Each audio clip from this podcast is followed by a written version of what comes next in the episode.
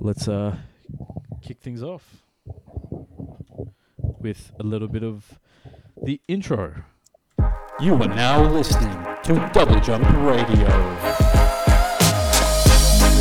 G'day everyone and welcome to episode 54, sorry, 53 of Double Jump Radio, the official podcast of doublejump.co. I'm your host Abia and I'm joined once again by my co-host John. John, how are you my friend? Pretty good. Um, been playing way too much Pokemon Arceus, finally. Um, two months late to, the, to the party. But Um. It's all good. Yeah. and um, yeah, paying a lot of attention to my cats that are still wearing cones around the neck. Yep. Um, but they'll Oh. get it off soon, so that'll uh, lower my stress levels a bit. So that'll be nice. Yeah. Um, and they'll be happier. and uh, yeah, that's pretty much it. What about you? yeah, I've been pretty chill. Like, been uh, spend most of the, the time at home because my wife uh, tested positive for COVID, so had to lock down, like, kind of isolate for seven days. Um, luckily, I can work from home, so that wasn't um, that wasn't such a big kind of like hindrance. But you know, not being able to go out and stuff sucks. Yeah. But hey, we put up some posters and stuff around the house, so we, we got some things going, which is good. Which is good. Yeah. Boring. Boring adult stuff. uh, um, mate, I don't think you caught the Oscars yesterday, did you? Yeah, I'm already kind of tired of it. gone. Yeah.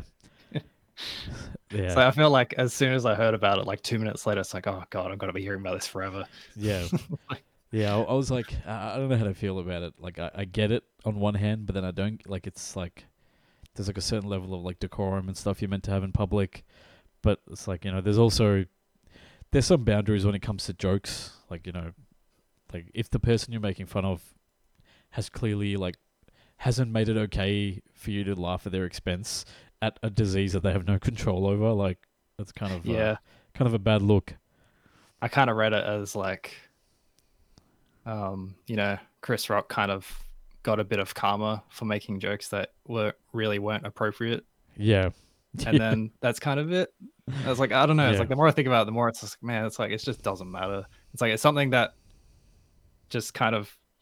I'm not. I don't know if Will Smith should have done it. It's like I think it's yeah. relatively fine considering Chris Rock wasn't hurt, Yeah. and it was. I don't know. Because I, it's not, yeah, yeah, man. Because like it, it until Will Smith was yelling, it kind of felt like it was staged. yeah, You know what I mean? yeah, it could be a work, but like, uh, but it was a shoot. Yes, apparently, it's um, yeah. So, I don't know. So I, I'm kind of glad the people who won the awards Mm, won it. Like it seemed like a good selection this year. yeah. Generally, I wasn't um, like paying super close attention to it personally, but yeah, it seemed good. Yeah, what I heard. like I think was it Coda won Yeah. Best Picture, and I think it's the first like streaming only title that's won, and yeah, it came like- from Apple, like the last one to join. Yeah, it's like Netflix has been like, you know, chump like finally had one that was like set to win with Yeah. Power of the Dog. yeah, and then they just kind yeah. of come and sweep it. Oh man, and like apparently, I think the director, um, she's New Zealand. She's a Kiwi, she's, so she's from New Zealand, and Oh. The the person who won best cinematography for Dune, he's Australian. So it's Mm. it's good to see like you know, I guess local talent doing it big on the Yeah. world stage. That's that's really cool. I, I I didn't actually know that cinematographer was um was male. Uh, not male was um was Australian because like I'm not a big fan of Dune the movie, but I can appreciate the cinematography was probably like a big part of its appeal and and it was done really well. I I, I don't agree with Hans Zimmer winning best score because I don't actually remember the score. Okay. It just I don't know. I just remember it being a lot of blah and bag. Okay, there were bagpipes. I, I take that back. I remember there was there were bad bagpipes. Of all the musical instruments that survived in the future, bagpipes have made it. Yeah, yeah, give them the award. I got bagpipes. uh, like it's like weirdly pan European because like you got like factions representing what like the Duke Leto is meant to be like Greek. His wife Rebecca Ferguson's character, the mom, is ben- meant to be like British. Um, there's like the the bagpipes. That's a Scottish thing. Then you got the Harkonnens, which sounds like a Finnish surname, like you know, kind of that Scandinavian, like Icelandic, that part of the world. Um, Right. And and it's like and there's like the the war like the warriors who come in. I don't know who I don't know who they're meant to represent. Like like what type of warrior people? Maybe they're like Vikings or something. I have no idea.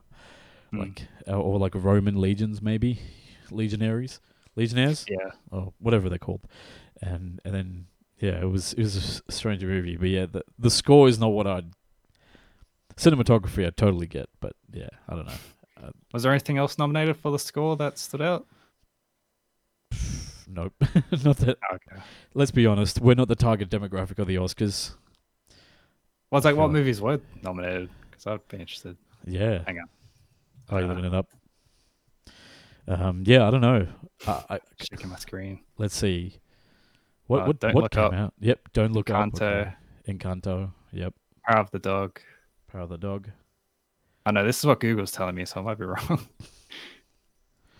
yeah, no, oh, yeah. Parallel Mothers. Oh yeah, yeah. I don't. I don't think that's too bad. I guess haven't- like you know, yeah. I'm actually kind of surprised Power of the Dog didn't win it, considering it was kind of it got a number of awards. I think. Yeah, but I feel like anything that tell like I don't know. Like Power of the Dog. That's not about like that's not about dogs, is it? No, Damn it. no, it's not. Here I thought it was. It's a Western Sounds drama. s- Oh. Oh, that's the one with um Benedict Cumberbatch. Oh, Yeah. that's the homoerotic movie. Gotcha. Uh, well, wow. Okay, that's um. Damn. Was, was that a movie? Like, that was Netflix, right? Yeah, yeah, that Wow. was like the one set to you know sweep Best Picture. So the idea that Apple kind of like you know got in with this like dark horse and won it anyway. It's Yeah. kind of But it's kind of cool. Like, I think the best actor winner was he's deaf, I believe. oh, isn't Best Actor Will Smith? Oh no, best another- supporting actor. I think it was. Okay. yeah. Um, I don't know who won Best Actress, but I know the Best Supporting Actress was Anita DeBose, DeBois, DeBose from West Side Story, Oh, which okay. um, which yeah, totally, totally understand that one. Like she did a really, really fantastic job playing um the the is it Rita? I forget. Is it this this this the friend to Maria? um, yeah, I Yeah, I don't know. don't Like, yeah, it's I, I don't even know who the best actress was, but we'll. Anyway, it's not for us. I feel like we're the wrong demographic for it. We're a goddamn video game podcast. What are we talking about the Oscars for anyway? That's that's for old people. Yep. Uh, well, how about we we take it on to the news for this week? And I guess the major story for the past week was an impending announcement about Spartacus from PlayStation, John. Yes. Um, do we have to play the music? Yes, we have to play the music. Yep.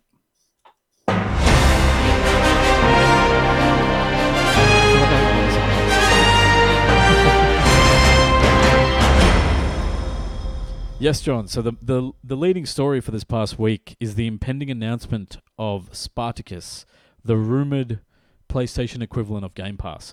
Tell us a bit more about, I guess, what this means and what what the report is.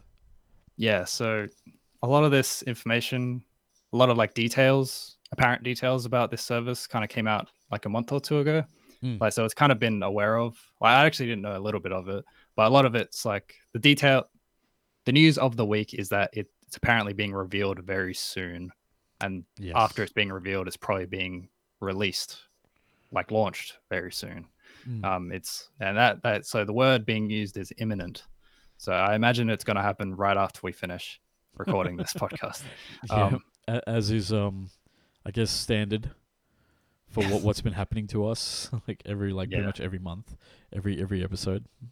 Yeah. So as um sort of a recap for those who don't know, um Spartacus, which is its code name, I don't think it's going to be called Spartacus. Um, it's set to combine PlayStation Plus and PlayStation Now. into a single service. So that's PlayStation Now being the streaming service that isn't available in Australia. And it's a bit like Game Pass if it was like double the price and was focused around streaming. Because yep. you know, at some point they made like PS4 and PS5 or PS4 titles like downloadable to consoles. Yeah. So they kind of turned it into Game Pass in a different way. And yeah, so well, otherwise it's not really widely available outside of US and UK and probably Canada and a few other places. So they are relaunching PlayStation Plus into a more fully featured service that is similar to more similar to Game Pass, Mm. where and Xbox Gold. I guess like it's basically set, getting a similar setup to Microsoft Suite. So as of um, the kind of pricing and content, it was sort of revealed seemingly back in February by Jeff Grubb at VentureBeat. So that report no, um, noted that there will be, or as of then at least, three tiers to the service. So that Mm. includes the first one being essential.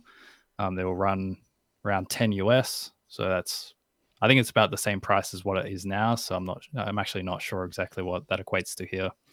Mm. Um, to what it would, like, you know, 14 most likely be. I Yeah, guess, like, like that. if it was one to one, it'd be probably about fourteen bucks. But the actual price would probably be like you know fourteen ninety nine or fifteen ninety nine, knowing yeah. how things get translated. Yeah. Yeah. So it'll be, it sounds like that'll be essentially what PlayStation Plus is now, where Mm. it'll be multiplayer access plus a small selection of games. That's also pretty much exactly what Xbox uh, Gold is right now. Same deal. Um, the tier above that will be called the extra tier or, you know, something like that. That'll go $3 more to 13 US. So like 18 here or something. Um, it'll have these monthly games plus a larger catalog of PlayStation titles. So that's kind of like merging. That's what, kind of what PlayStation Now is currently. I think Grubb speculates in that article that it they're probably just you know bringing over all the content available on PlayStation Now currently, Mm. which is however many games, um, and just you know repackaging that into a different like you know catalog service instead. Yeah. And then lastly is the premium tier, which will be 16 US, which is you know a little like $22 or so, 23, something like that. Um, yeah, so it'll have both these features, PlayStation Now's streaming service, like capabilities. There'll be a library of quote classic games um, and new game trials, which sounds very similar to EA Plays game trials, um, Yeah, which lets people have like you know like 10, 10 hours or however yeah. many hour get yeah, or you know in this case however many hours PlayStation decide Mm. to have it to try out new games, assumedly. So you know I imagine it'll probably launch with like Horizon, um, whatever it's called. I forgot its name already. Forbidden Um, West? No, I know it has West in it. Forbidden, Forbidden- West. Yeah, that's how. It, got it. Um, yeah. So, yeah. So the premium. So like for the premium tier, it's streaming and classic games, which I think are being speculated to be like PS1 games, at least the start. So that'll be a little like Nintendo's um, Nintendo Online service, where it kind of has like a, you know a building library of old older games to play, which are probably being streamed as well, but we don't Mm. know. Yeah. Um, and yeah, and unlike Game Pass, this will most likely not have day one games on release. Um, it's probably the trials are probably kind of meant to replace that to a degree. Like that's what the value of that level is. Mm. And um, yeah, and that's all these details are kind of subject to change. Like, no, we don't actually know any of this. I'm sure Yeah. we'll know it tonight at 8 p.m. but um, or 8 p.m. my time. But it's um, yeah. So otherwise, yeah. So none of this is like set in stone as far as anyone knows. Um, but it all sounds, considering the details being you know released as of a month ago, it sounds like Mm. they've kind of got a pretty sure idea of what it's going to look, um, what it be, what it will include in this new service. So, um, yeah, that kind of wraps it up. Yeah. Like, what do you think, Via? I think yeah, inevitably it's probably going to get announced like right after we finish recording. But like, I, I like the idea of like the the tricky thing is that Game Pass has kind of warped everyone's expectations of something like this. Like it, it like, and even Nintendo to a certain extent, where you know Game Pass has got like a hundred, hundred or so games every at any one time that you can download and onto any of your Xbox consoles or even on PC and access them, and then it's and then you also get like and it's not streamed like those games can be downloaded but you can play via streaming if you're on an android phone. Plus you get like access to other memberships and stuff at a discount. Um, and then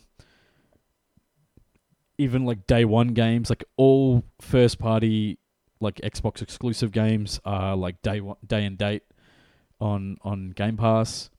Whereas this doesn't seem like it's like as consumer friendly but maybe this is meant to be what what what it would n- normally be like and then Xbox is just really heavily like Microsoft's like really heavily taking a hit on it just to get people involved in the Microsoft ecos like the Xbox ecosystem or setting up a Microsoft account and then you could sell them other services like Office, OneDrive, all that stuff.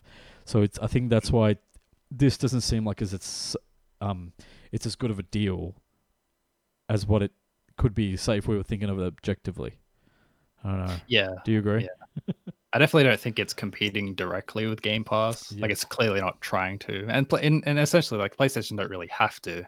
It's more like they're kind of leveling up PlayStation Plus into a more, you know, desirable service, and sort of trying to do away with PlayStation Now as a separate thing Mm. because that I'm not sure if that's quite worked because they haven't really rolled it out to many places worldwide, as far as I know. So I imagine it's not doing incredibly, even though they have been like adding to it over time. Yeah. So And I think the the advantage Microsoft has is that Microsoft owns the games, the licenses, and also owns the the, the server infrastructure. You know, like yeah, let's not forget. I think it was last year that Sony announced that it was licensing that it was licensing Microsoft's cloud servers, like its Azure cloud server network, to power services going forward. Who knows? Maybe, maybe in a weird way, like every time you pay for a Spartacus subscription, you actually some of that money goes to Microsoft somehow in some twisted, twisted way. Yeah, That's yeah, that thing. makes sense. Yeah, and I guess Uh, like yeah, sorry. oh, no, I was just going to mention the trials because like I don't like game trials. I, I don't like the idea of paying for the privilege of trying a game, so I can be more confident of the money I'm spending Yeah. after. like Yeah. I don't like the idea. Like that's not like a good value exchange to me. Yeah, It's like I pay more money to try a game. It's like it's not not really. I can understand it in the sense that I'm guessing you can stream it as well. That'd be nice for people with better internet than I have. Um, but it's um, I don't know. It's just like I'd rather it be in my mind. What I would have liked is like six months or like a, even a year, having like after a PlayStation Studios title releases, that's when it drops, like something like that.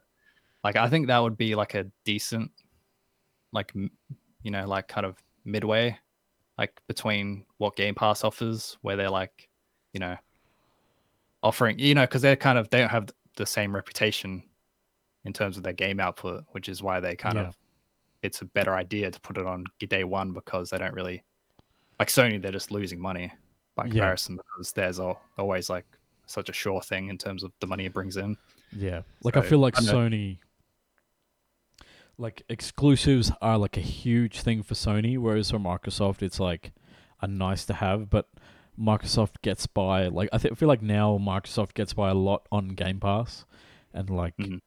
just being there yeah versus yeah. Sony, which is just like pretty much all about you know these big exclusives.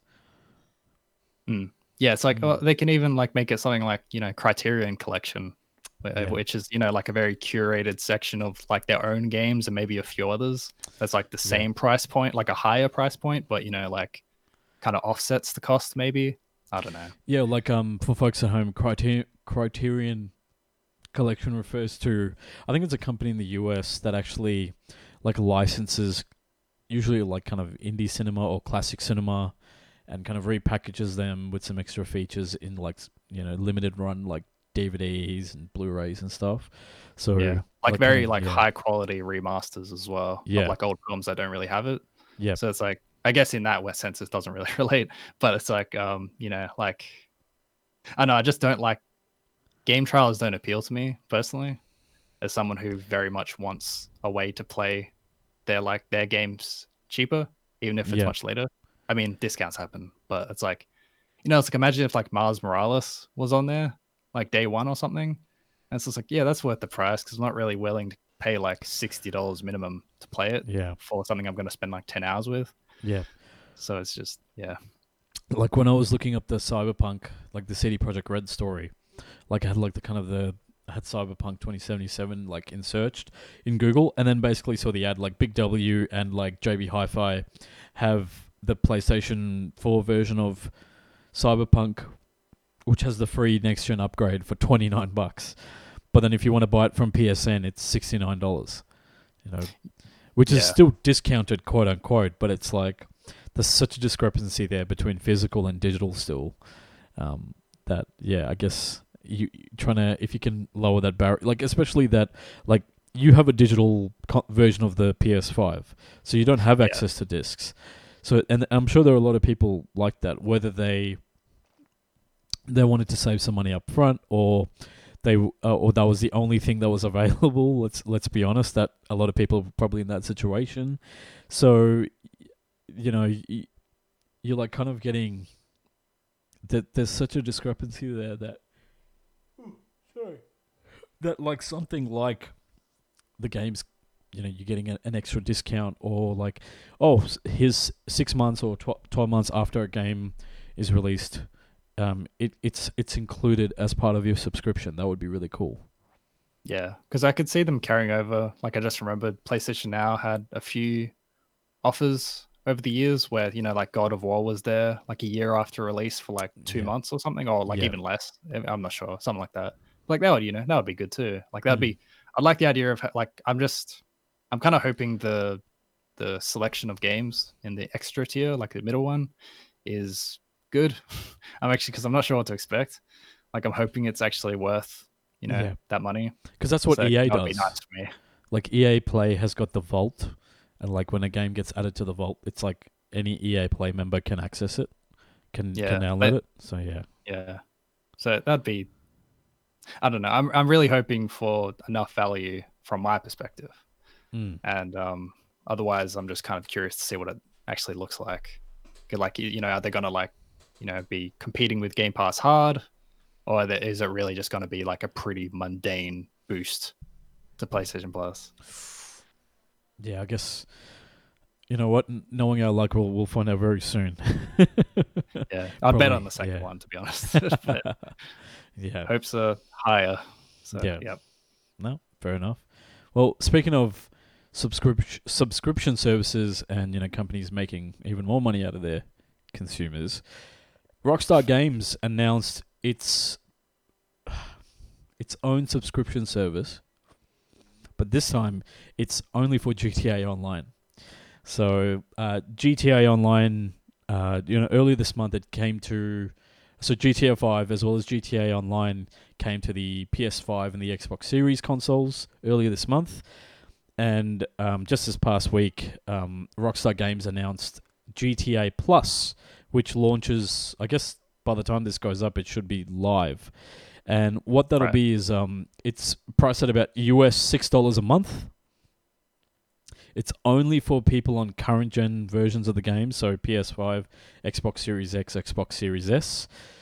Um, basically, you pay a subscription, you get some regular perks every month. First off, you get five hundred thousand dollars in in-game cash. You get unlocks for previous game updates. Uh, you get vehicle upgrades and other bonuses. Also, you can buy um, upgraded shark cards, which are like you know kind of, I guess, booster cards. yeah, how you can buy. how we could put yeah, it. I want to like, state that. I want to state that specifically. You can buy improved shark Yes. cards. You get access to more. So you, you get like, the ability.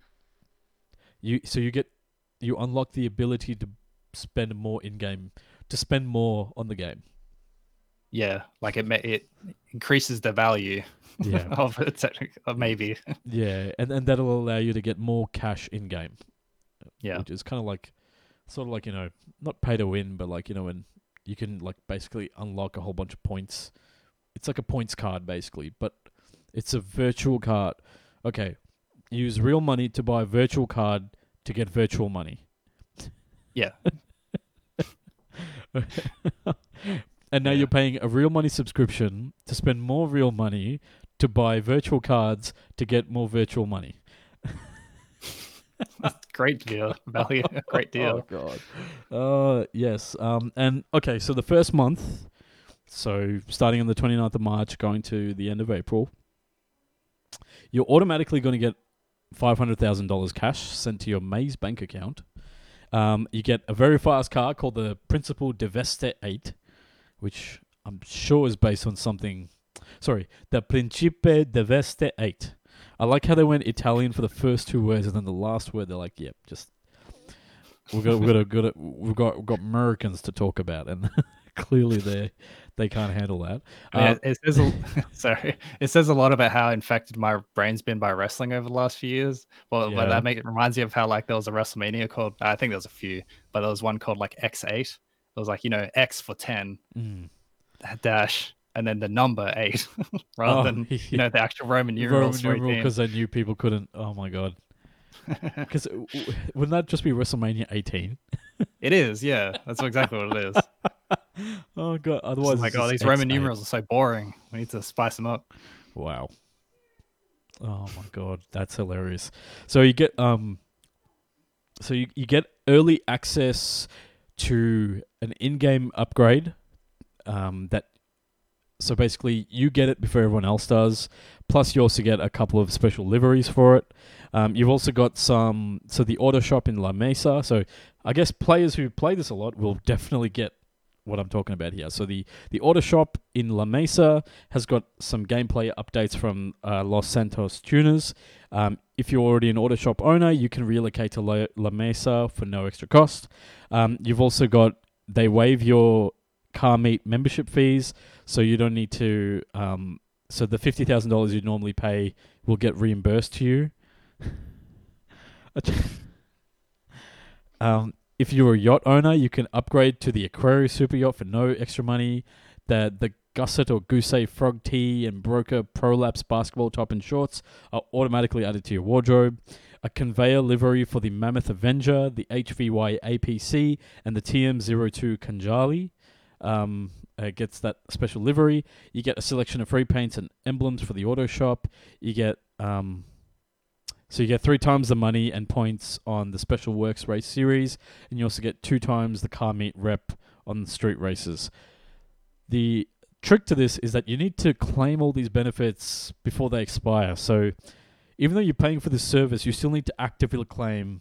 I guess like with PlayStation Plus or something, you know, you have to claim the free game before it, it expires for it to be added to your Yeah. account. So that, I guess the same thing applies here.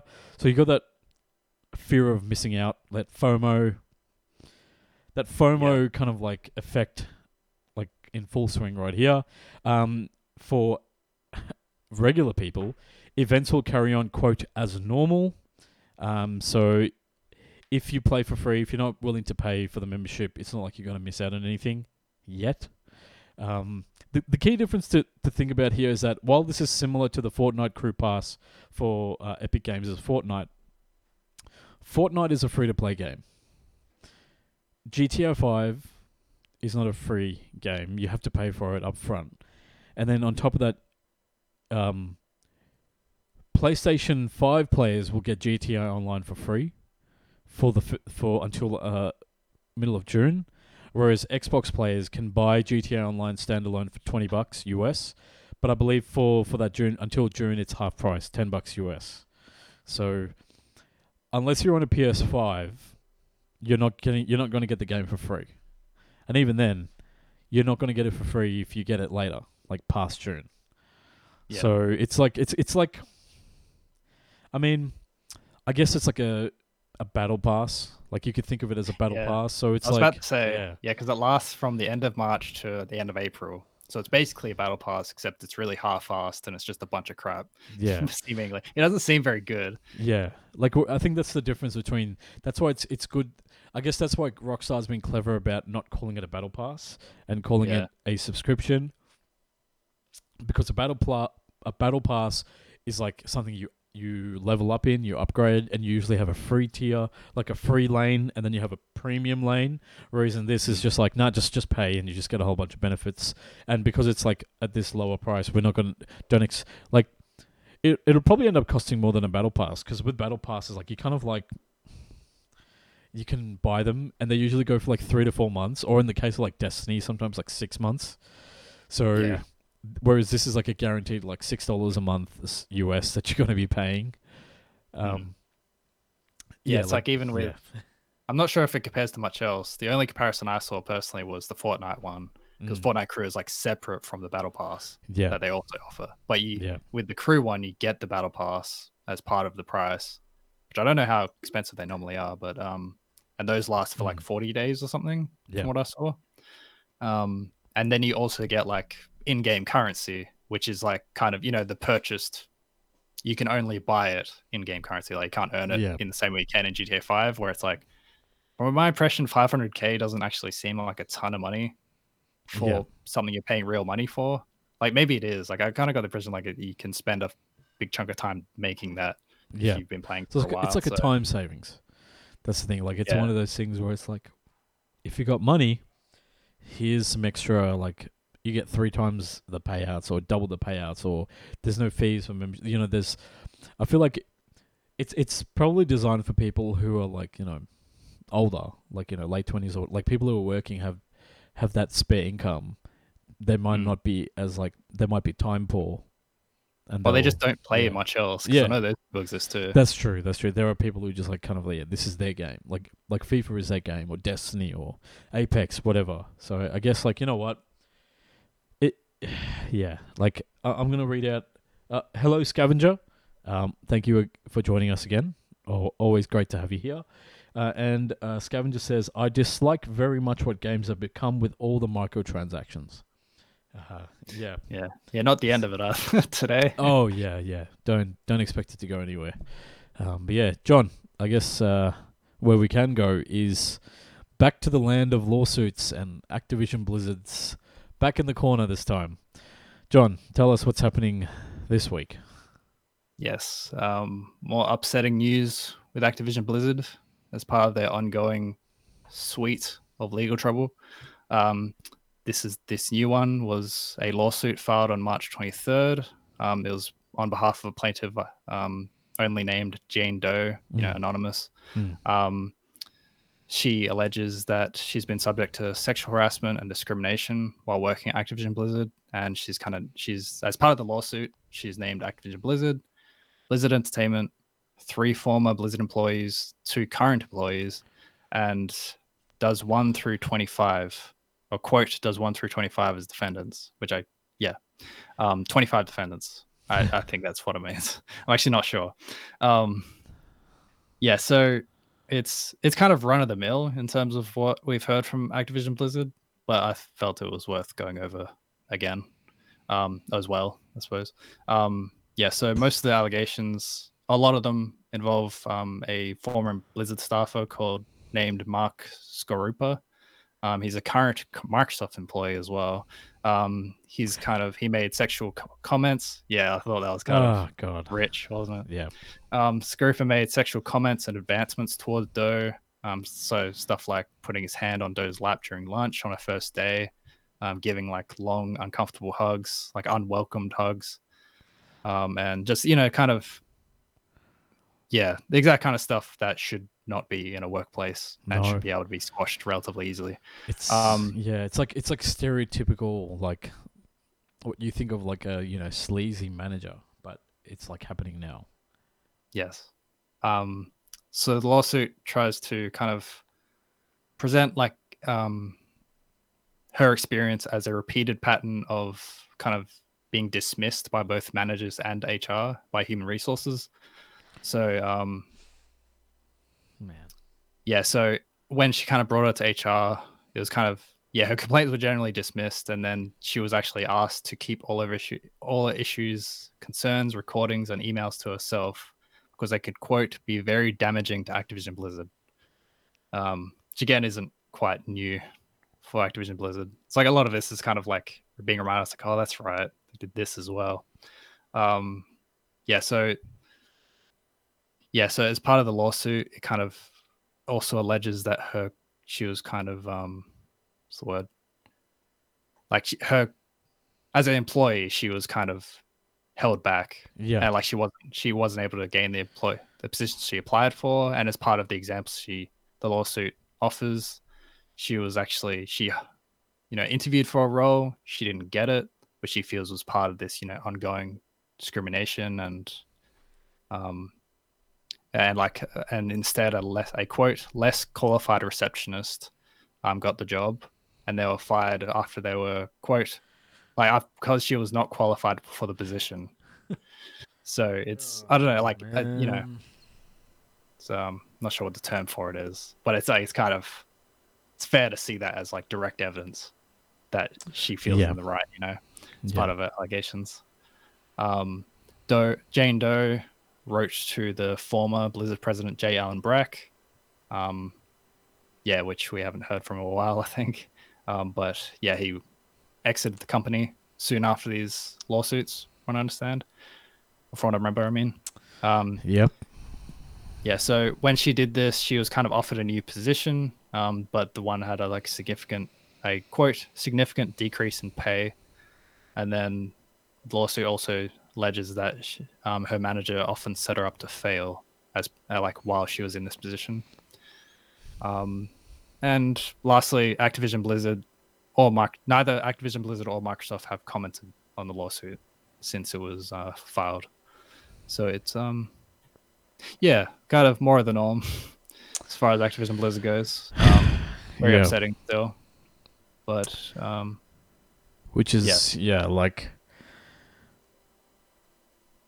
like the these like more like the fact that she's filing a lawsuit on and representing like you know potentially 24 other women like or, and maybe more because i think like there were 1 to 25 um let's see let's see the suit names activision blizzard blizzard entertainment three former blizzard employees two current employees and doe's 1 through 25 as defendants It's like is it john Oh, doe that's what it says. yeah yeah did not figure that out. yeah, so like the way it makes so like these does, I guess could be John does. I think John yeah, does and Jane yeah, does. So right. men and women who um, so it's like what? That's like thirty people there.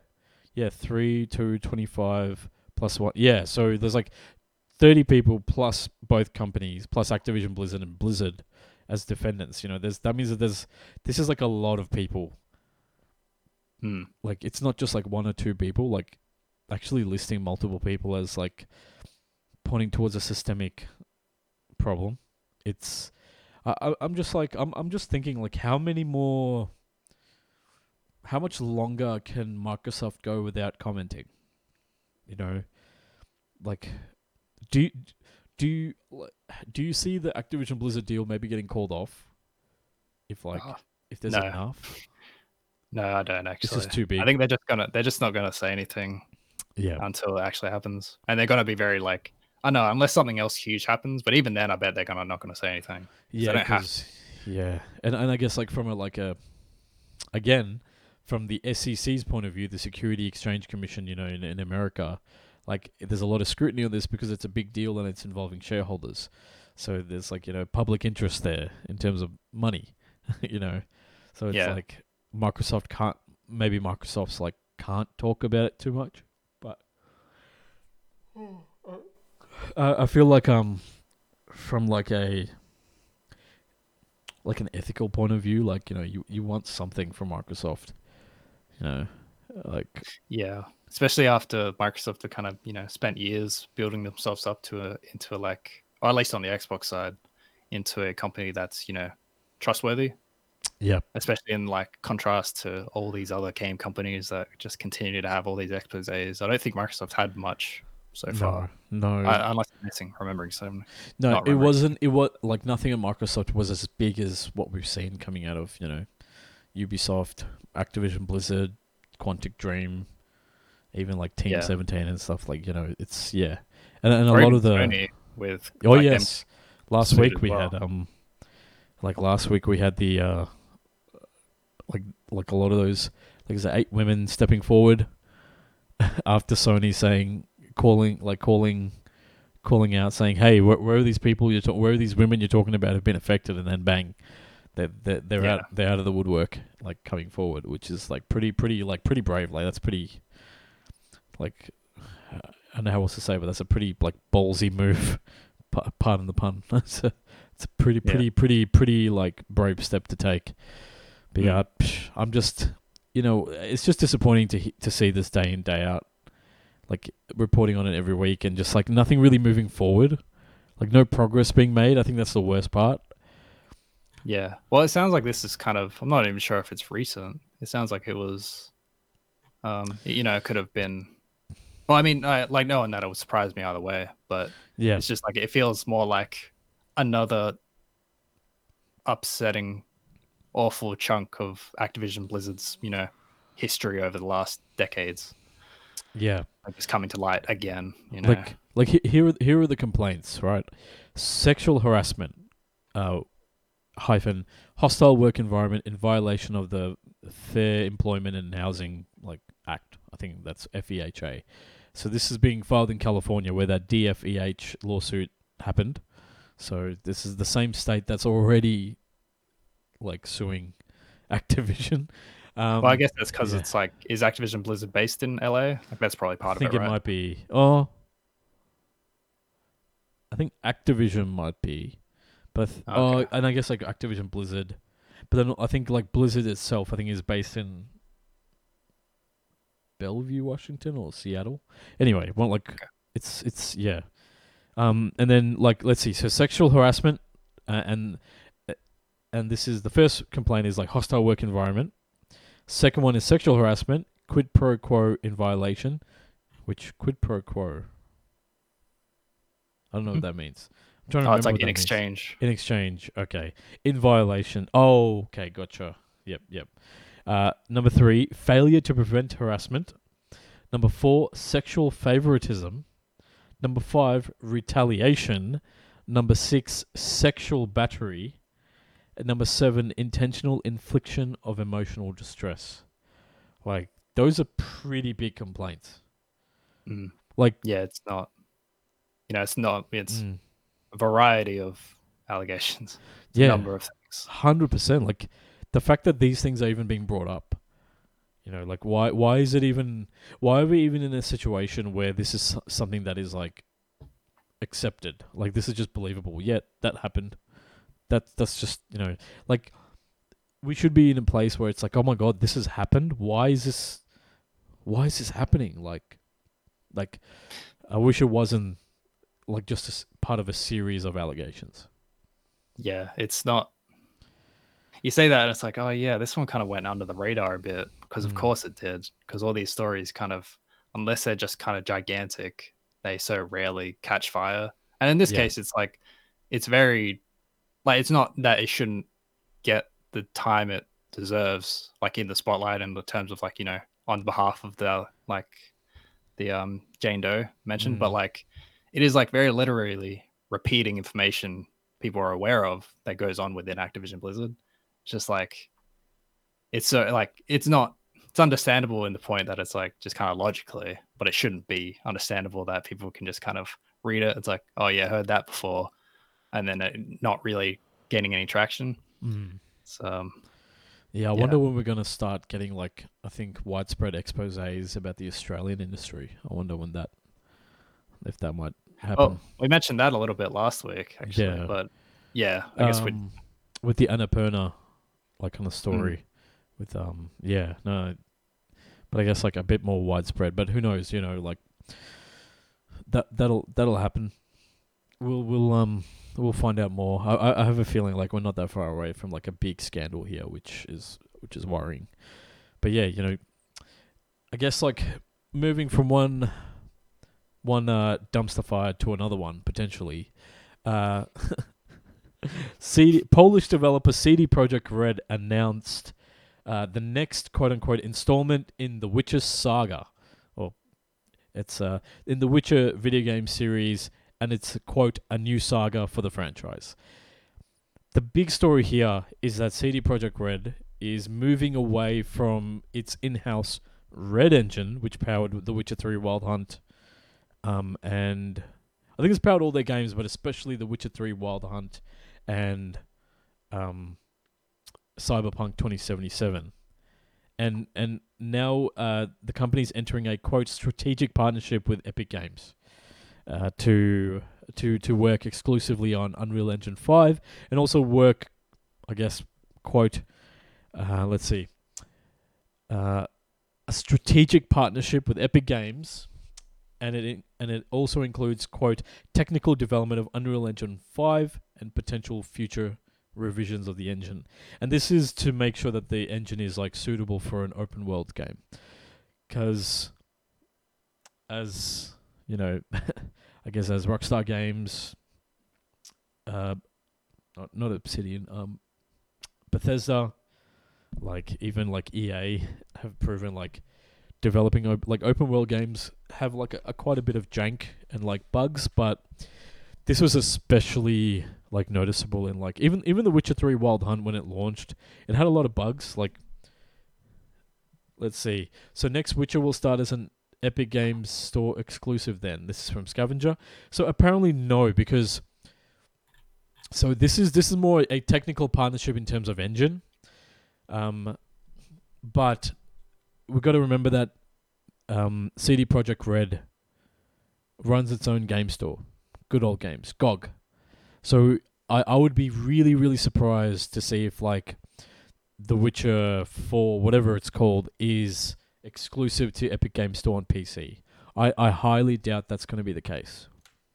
No, what? Yeah, I, I think it's Yeah. kind of like separate divisions in this case. It's like you know, it's like similar to what we mentioned earlier with like Sony working Mm. with Microsoft for Azure. It's like it's kind of different. Or at least that's my impression. It's like Mm. different departments wanting different things Yeah. from just like a technical side. So it's like you know maybe it could like lead into like a deeper relationship. Mm, But mm. yeah, I think it's a it's a good mean- point to mention though. I mean, like, there's nothing to say that Epic couldn't buy CD Projekt Red sometime in the future, and Yeah, maybe. do something do something there. Like I mean, look what happened with uh, was it Haven Studios working with PlayStation, and then now got acquired a year later because you know they're working on a new game. They've got expertise with multiplayer. Sony needs help in that regard. Why not? so I mean. Yeah. It, it would probably be a really big shock considering you know GOG, but I think what would have to happen would be like Geo GOG would be split out, and like s- the development side of CD Projekt Red would get bought out, not the like kind of the game distribution side. Yeah. Well, they're like a publicly ch- traded company now. Yeah. So like I'm not sure if that would make it easier or it'd make it more expensive. But Mm, I'm not mm. sure if it would make it easier or harder for Yeah. another company to purchase them. Yeah, and like, let's not forget, Cyberpunk 2077 launched. It was like unplayable for most people, like especially on PS4. Like the frame rates were so low that you you couldn't actually play it. Like that, you you couldn't actually the button inputs you'd put in your controller just wouldn't register properly in time. The and the inputs you'd make wouldn't be in reaction to anything actually happening on screen now. It would be, you know, whatever's on screen like you know seconds ago potentially. That's what happens when you're playing with a really choppy, unstable game like that. It, it was clear that it, it like the the previous gen consoles couldn't handle it, and it was barely playable on PS4 Pro. So Sony, like, let's not forget, Sony pulled the game off its store shelves and all physical release until June last year, or June, yeah, June last year. So for like six to seven months, Cyberpunk 2077 was not available on one of the key consoles families. Like Yeah. that's that's pretty fucked up. Yeah. So when you think about it, this makes a lot of smart sense Yeah, for yeah, uh, then, Like- yeah. Don't keep using your broken engine. And I mean, they, I, I don't know. We'll see. Like I think there was some mention recently about how they don't want to crunch anymore after Yeah. how horrific it went with Yeah. Cyberpunk. Um. So curious if actually hold to that. mm, mm. I bet they don't. But Yeah. like, um, yeah, Yeah, I just Yeah, I'm yeah, I- I'm just like it makes sense. Like let the engine people focus on the engine. That's their they've proven themselves like doing really well with that. Like Unreal Engine's used, like Disney uses it for like The Mandalorian and and things like that. Like the engine has gotten to a point where it's like Hollywood is using it for its like CGI and things like that. So like Epic Games has got the money and the capital to kind of keep developing Unreal Engine and the tooling for it. So I, guess it makes sense from a CD Projekt Red point of view. It's like maybe it's just better if we take the hit up front, like from a licensing point of view. Like you know, we have to pay for it, but I'm sure when you're a company as big as CD Projekt Red, I'm sure like Epic Games is like, I'm sure Epic Games is going to work out a special deal with you. Like, come on, like you know, an Unreal Unreal Engine logo on the front of a CD Projekt Red or like an Epic Games logo in front of that is like a big get. It would have been bigger news probably before Cyberpunk, or like yeah, let's say. um, or like, yeah, like, or if Cyberpunk was good, um, Yeah, that it would be like, okay, we're gonna make it even better. But now it's like, no, we're gonna go from, we're just gonna try and avoid making it like a game that's unplayable at launch, and yeah, and and I guess Unreal Engine Five, I can't think of any open world games that use it or any games that actually use it. I think there might only be like one or two. I'm not Oh, sure the new um, Godfall was one of them, but that yeah. new Square Enix game is using it. Forsaken, right? for Or for Forspoken. spoken for Yeah. Forspoken is it? Yeah, Yeah, I think that's right. unreal engine 5 yeah. Because it's not Pretty like it's um yeah. Oh my god. I'm just trying to think. Yeah i think it is. Let, let, let me double check that. Forspoken unreal engine 5 so there's that there was that matrix Oh yeah, that's there was right. that yeah, matrix okay. awakens demo i'm just trying to think um Yeah, maybe it is further along than I realized. Maybe I was misremembering. Let's see. No, because I think that's still using the Luminous engine. Oh, like that's the yep, the um totally wrong. the uh, the Final Fantasy engine. Yeah, like Matrix Awakens, Fortnite. Um, it's going to switch to Unreal Engine Five in the future. Redfall, the one from Arkane Studios, that one. There was like that kind of like Left 4 Dead style game with the vampires. Dreamhouse, the game. Okay, this okay. House construction simulator makes sense.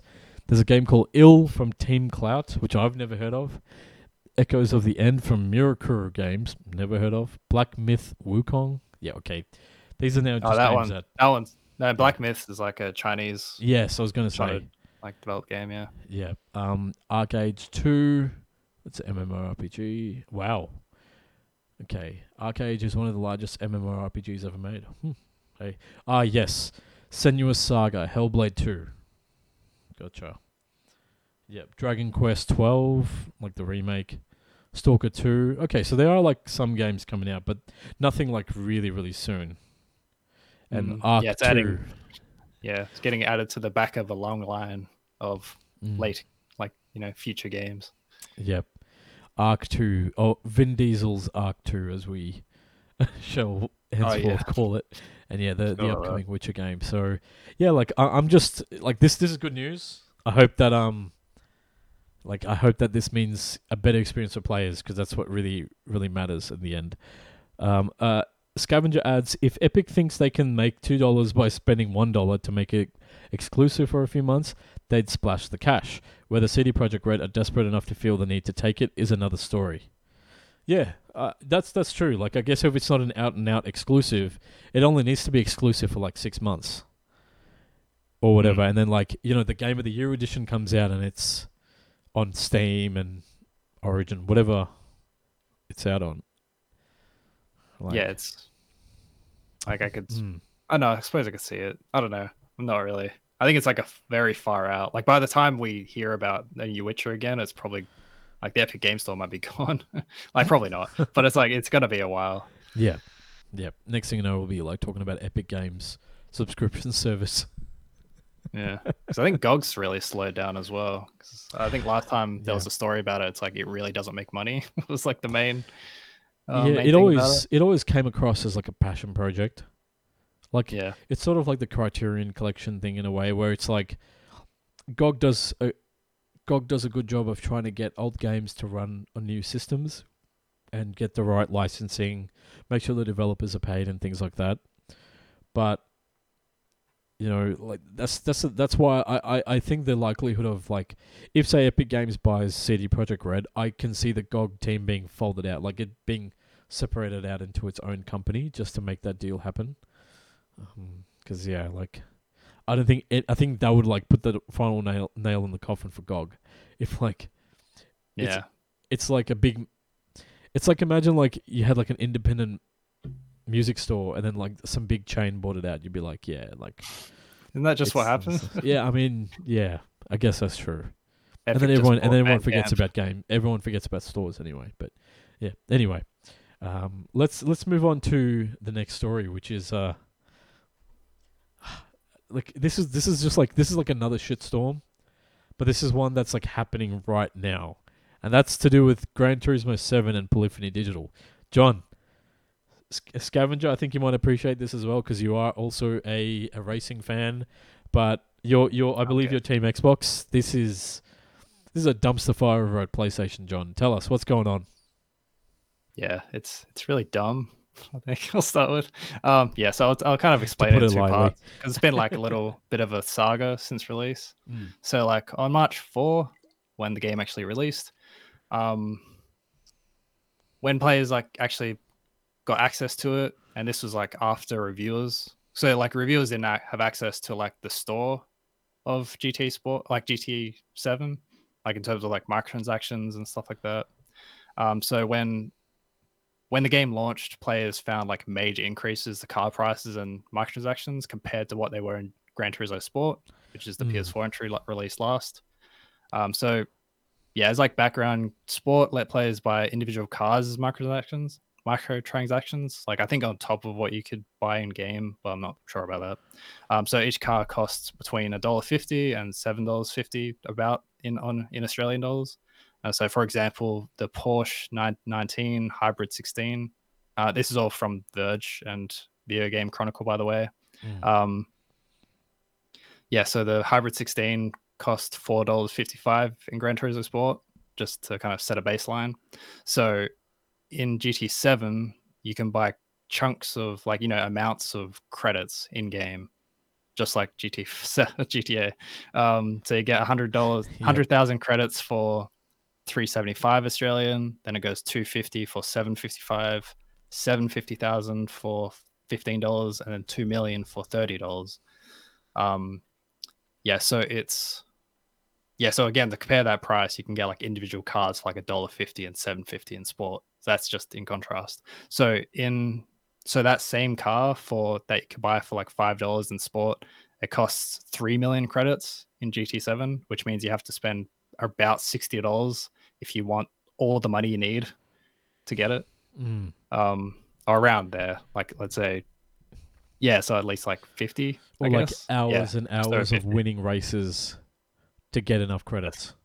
Yeah. So it's incredibly expensive to the point that if you want it the hard way, it would take hours of gameplay, which, you know, it's just, it's the point is it's much, much worse than sport. And it was very, a very deliberate change to what players kind of wanted and expected. So, for example, like the, I'm not sure if it's been confirmed yet, but in the state of play before the game launched, there was a car that was 20 million credits to get it. I'm not sure if that's still the case. It might not be. Um, but if that was, if it still is, that costs around $400 if you want to buy, buy it outright. Um, and also, that's another point is that these legendary cars that are incredibly expensive also rotate out, rotate out of the store. So there's kind of another like fear of missing out element there as well. Like, so it's like, oh, you have to spend $300 right now. Otherwise, I'm not going to get that car in a few weeks or so, or however long. Um, and lastly, players can't sell their cars to earn credits like in previous game and series. So the only way you can really get money is by like really grinding it out. Like you can play naturally and earn that stuff, you know, the way you normally do, but it's like so slow that it like it really doesn't encourage players to do it that way. Yeah. Um, And, and this is like off the back of what a 30 hour outage caused by the 1.07 update that went up last week. no, I'm getting to that. Oh, okay. Yeah, I was going to say This that's is, just, this is just that launch. this is Ah. what people figured out right as it came out. yeah. So yeah. two weeks later, there was a new patch, version 1.07. Um, that this patch, all it really did was target a number of events that players kind of figured out earned them the most money over time. Um, they kind of targeted these ones and reduced how much they pay out each, except for a couple where they kind of Yeah. increased them a lot. with, but you know, it's all kind of the same level um, at the end of it. So aside from yeah, so most were slashed significantly. Players were very naturally upset about it, and then around this pretty much the same time because there was um, a two-hour maintenance um, period that was kind of it was happening because of the new patch being Mm. launched.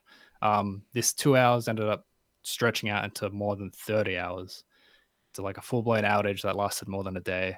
And because of the way that the games, most features of Gran Turismo 7 are always online and can't really be accessed. So the game is like largely unplayable Yes. if you're online, offline.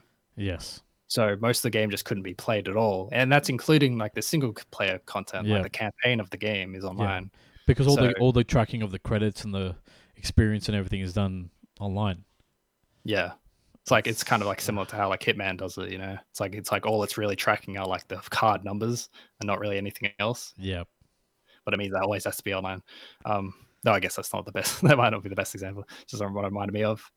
Um yeah, and then t- a day after that, GT7 became Sony's lowest user score ever on Metacritic. Metacritic, so it dropped bombed. to 2.5.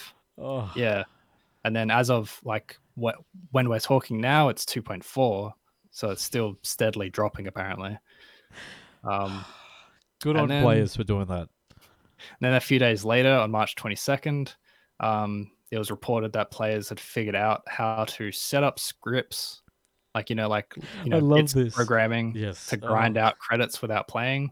So this is from what's being reported, it means using the remote play feature that lets you play on your phone, or if you're you got a Vita like I do, Yeah, play on or, your or Vita PC or whatever. Yeah. Oh yeah, PC. That's probably how they're actually doing it. Yeah, yeah. So Um, so essentially, you you figure out okay, there's there's one race I can do, and and like if I just keep doing it on a loop, I'm just going to keep getting credits. And what you do is you figure out, you know, what are the turns, when do I break? what what are what are the menu options to go straight to the next, like just replay the event. So you just programmed all those button presses in an automated script. And because you're playing, because it's it's running on the PC through the remote play app, you're running the script, and all the inputs are going to your PS5 or on, on or PS4 in the other room. So it's oh, like, Okay. So this is how players are getting around. It's like, okay, you're gonna you're gonna make make this a grind. Well, then I'm gonna automate that grind through the tools I already have. Yeah. So yeah, by doing exactly what Abia said, which I actually didn't realize the full extent of that. That's yeah, it's actually crazy, man. It's crazy. Um, yeah. The so It's the ingenious level of that. yeah, and how much they really don't want to play for this, like for this amount of, you know, what they're getting out of it. So Yeah. they might, as well. Like if, if like Twitch computer. plays Pokemon was like a fun experiment, like this is actually players trying to get control back. this is a different way of doing it. Yeah, so as it was reported, I think it's just on Reddit or something. Um, apparently, this generates 15 million a day in credits. So, kind of to go back to those prices, it costs two million for thirty dollars. So, yeah, so it, it's a lot like crypto, except it's better because it's not crypto, but it sounds more useful. Um, So it's like an NFT so- that has value that actually will help you today, not it's a promise someday. Yeah, it's like- yeah. it's like unlike NFTs, which are like innately useless. It has actual usefulness. like like I mean let's let's be honest like this it's not like this like I'm not gonna say games aren't useless in it like it's not changing the world but at least you're getting some enjoyment or you're getting some you can actually buy something with yeah, it. Yeah, that's what I mean. It's like that's what it's like. Unlike crypto, which doesn't really help the planet in any way, it really only hurts it. At least this way, it uses energy, which is what it reminded me of crypto. So it's like it's, but like- it seems at least people are getting a little more out of it. so so so all- while all your mates are crypto mining, you're you're running automated scripts in Gran Turismo. 7. ostensibly generating the same type of thing. And so he- here's the thing. So um, uh, just just so before we move on, Scavenger, um, who's an avid Forza fan, um, he added, "Oh no, this situation is not giving me a lot of confidence for Forza Motorsport, which is the kind of the up the upcoming reboot of the Forza series from Turn Ten Studios, um, especially given the situation with Halo Infinite, which had a lot of problems in terms of pricing of Like there's a lot of things in the store that like you you can spend a lot of money there, and you don't get a lot of rewards for just playing the game. Um, and this is what I mean when I say I dislike very much what tr- microtransactions are doing to games, especially full-priced games. Artificial increasing the credit slash point scoring time to promote bullshit pay to accelerate features in a game you've already paid for is astonishing. Like, Yeah. y- y- let me let me like John. y- y- I think you're going to talk about it, but like the the um the uh okay, so before the apology comes, there was a statement released on the 18th, so like the day after, right? So Kazunori Yamauchi, who who writes this update, he wrote on the official Gran Turismo 7, uh, the Gran Turismo website, like an explanation for the pricing changes, right?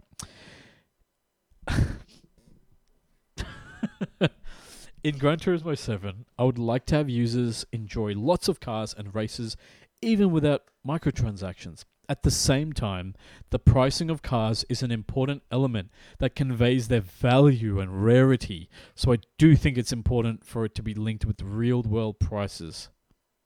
Oh yeah, that's like a separate thing. Ah, because like cars can like I think like the really expensive ones they'll kind of like adjust their pricing over time, which is apparently accurate to whatever they cost in real life. yeah.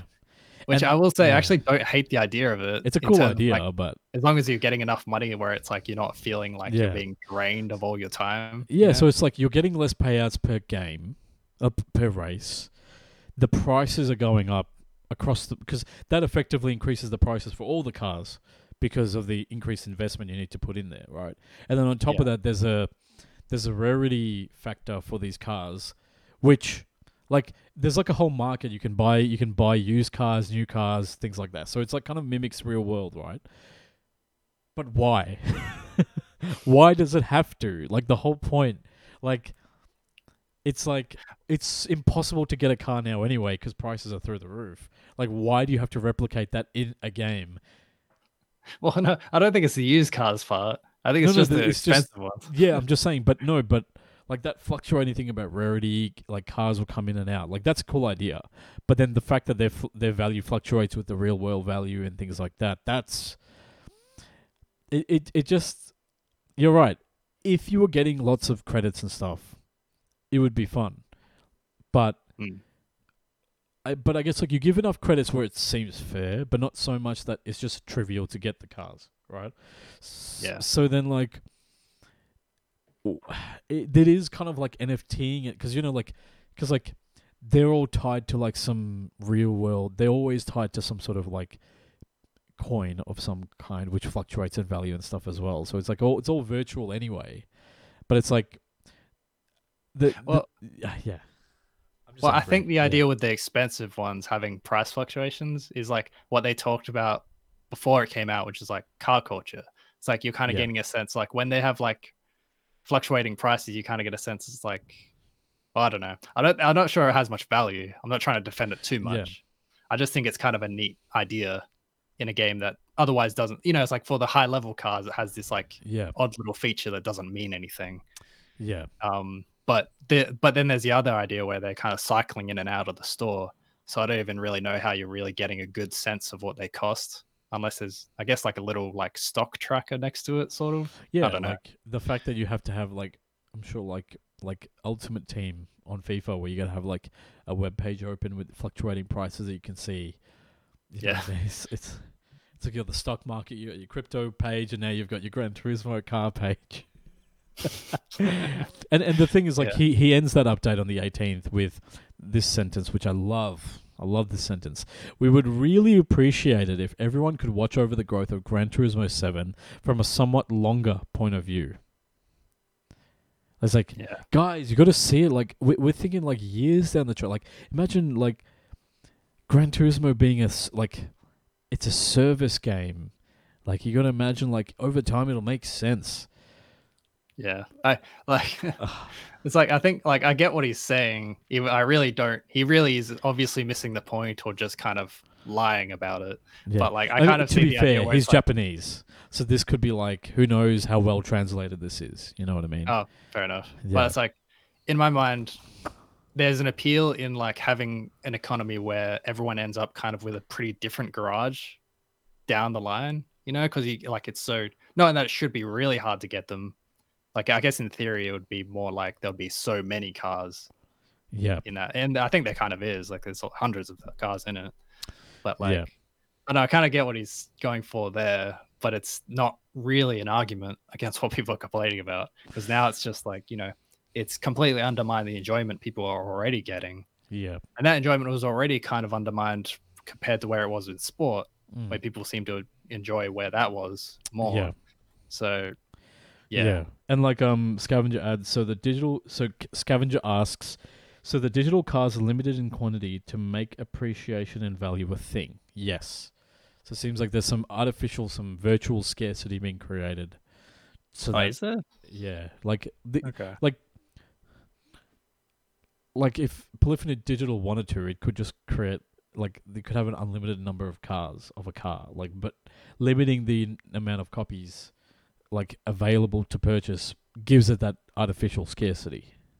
I I- I thought it was like related to how much the cars cost in real life. Yes, but I think also they're they're actually not like there's like say like the super rare cars. There's actually less of them, so not everyone can buy them. I think there actually are some limited numbers of them as well. Ah. I think there's I think that element's there as well. Okay, I think so. that. Yeah, that's like to know that for sure.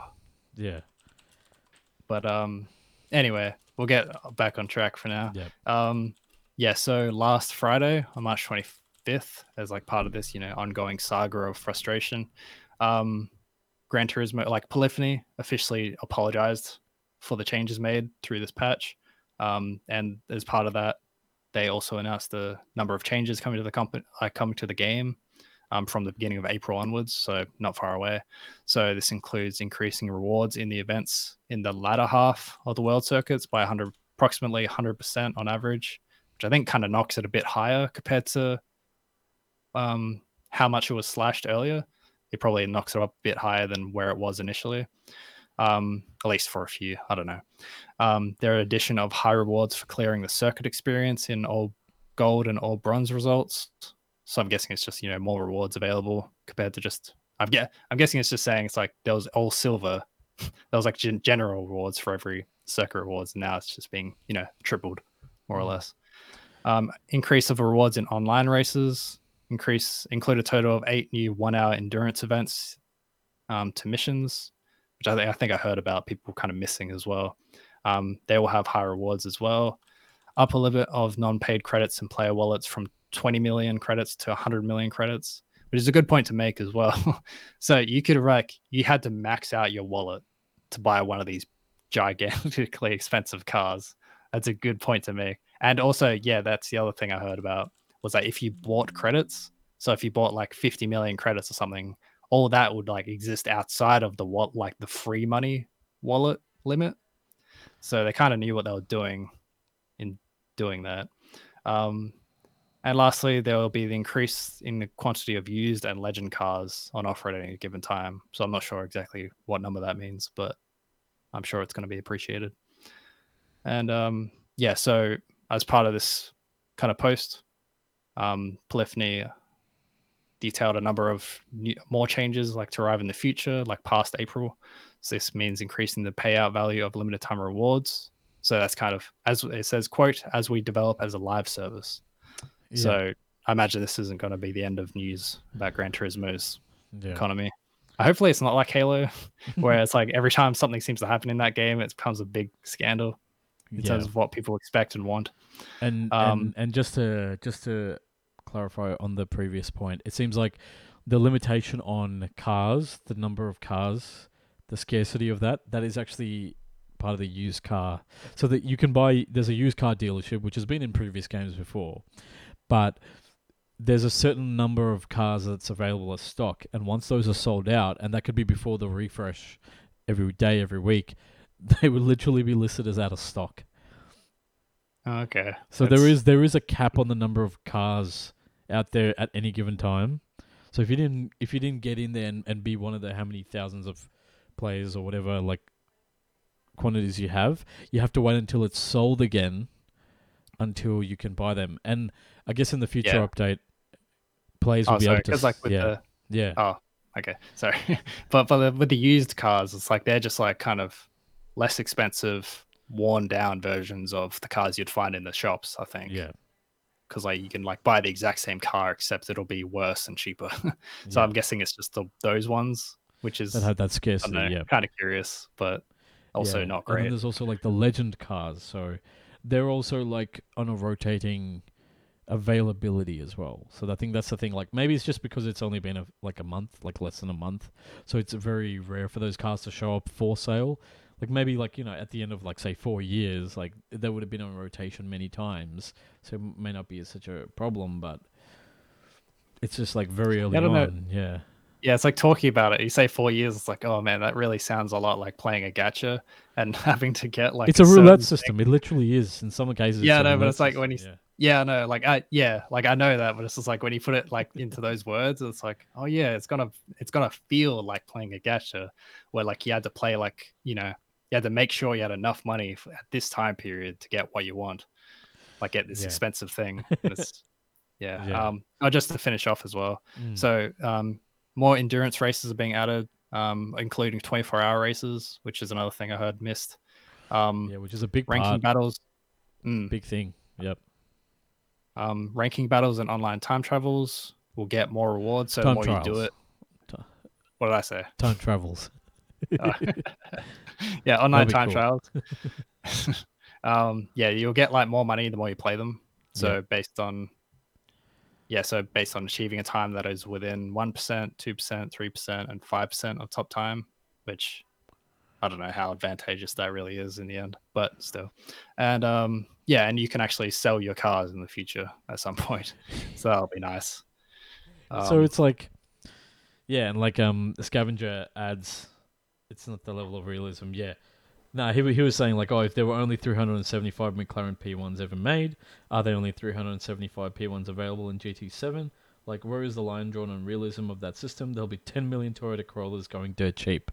So it's like, I think, I think there is a level of that where I think the legend cars and the the like the high end cars, like there there are only so many of them, and it'll be a lower amount compared to like the cheaper cars. So there, they, they, I think Polyphony Digital is trying to emulate some of that, but I don't think, yeah, that would be pretty crazy if it was that. Co- like then every every like every race online race would just have the cheapest cars, just whatever people can afford. yeah, ho- hopefully that's not the idea, but it does Yeah. sound likely considering what they're trying to do. Yeah. So I don't know. Yeah, you're right. Like we'll you know see where it lands in a few months or years even. Yeah. yeah, they're going to be tweaking it definitely. but um, yeah. That's um that's going to do it for the news this week, John. That's um. Yep. How about we uh we move it over to the the fun part of the show and uh s- talk about some of the the general chit chat. yeah,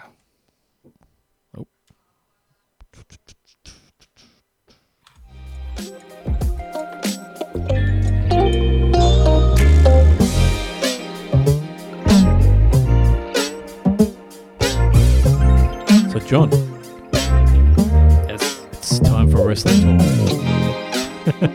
yeah. I was I wasn't sure which order to do it in because you got something to talk about as well. I'll, I'll got some stuff. How about we talk about the wrestling first? Because I know that's something that uh, uh, folks at home are always always interested. New Japan Wrestling had its uh, had a, a championship, like a a big pay per view this week. Kind of. They had they've been running a tournament. They do a lot of those as a promotion. Um, Mm. This latest one is called the New Japan Cup, which is kind of their like B side to their G1 Climax. Oh, I'm not sure if it's called Climax actually, but like G1 tournament. So this one's like a traditional tournament where you know it's brackets and like people you know go down the brackets to the semifinals and stuff. The G1 is a round robin one where everyone fights almost everyone else Mm. like every year. There's a lot of wrestling in that one. Um, I haven't actually watched a lot in Japan. This is like I've been easing my way into it as I hear about certain events happening. So this time I've been kind of keeping up with the last series, like the semifinals and the quarterfinals and the finals, as of last few days or so. so I've been watching a lot, and it's like, oh man, like uh, like something that kind of changed in me recently. So I've been Yeah. writing a lot about right like wrestling lately, which some of it might be up on Double Jump eventually. we'll see how it goes. But like something that kind of changed recently in my mind and like how I watch wrestling is like recognizing momentum. You know, because like that's the thing in sports is like, and it's like a mental thing Mm, where you know you mm. kind of when you feel you have the momentum, where like you feel you're like driving the match to your advantage. yeah.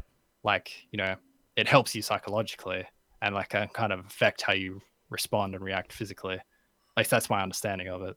So I've been like much more attentive to that idea in wrestling matches as I've been like watching and like trying to pay t- close attention to it. And it's like, I know, it's like suddenly like the very good matches I've been watching recently seem like so great.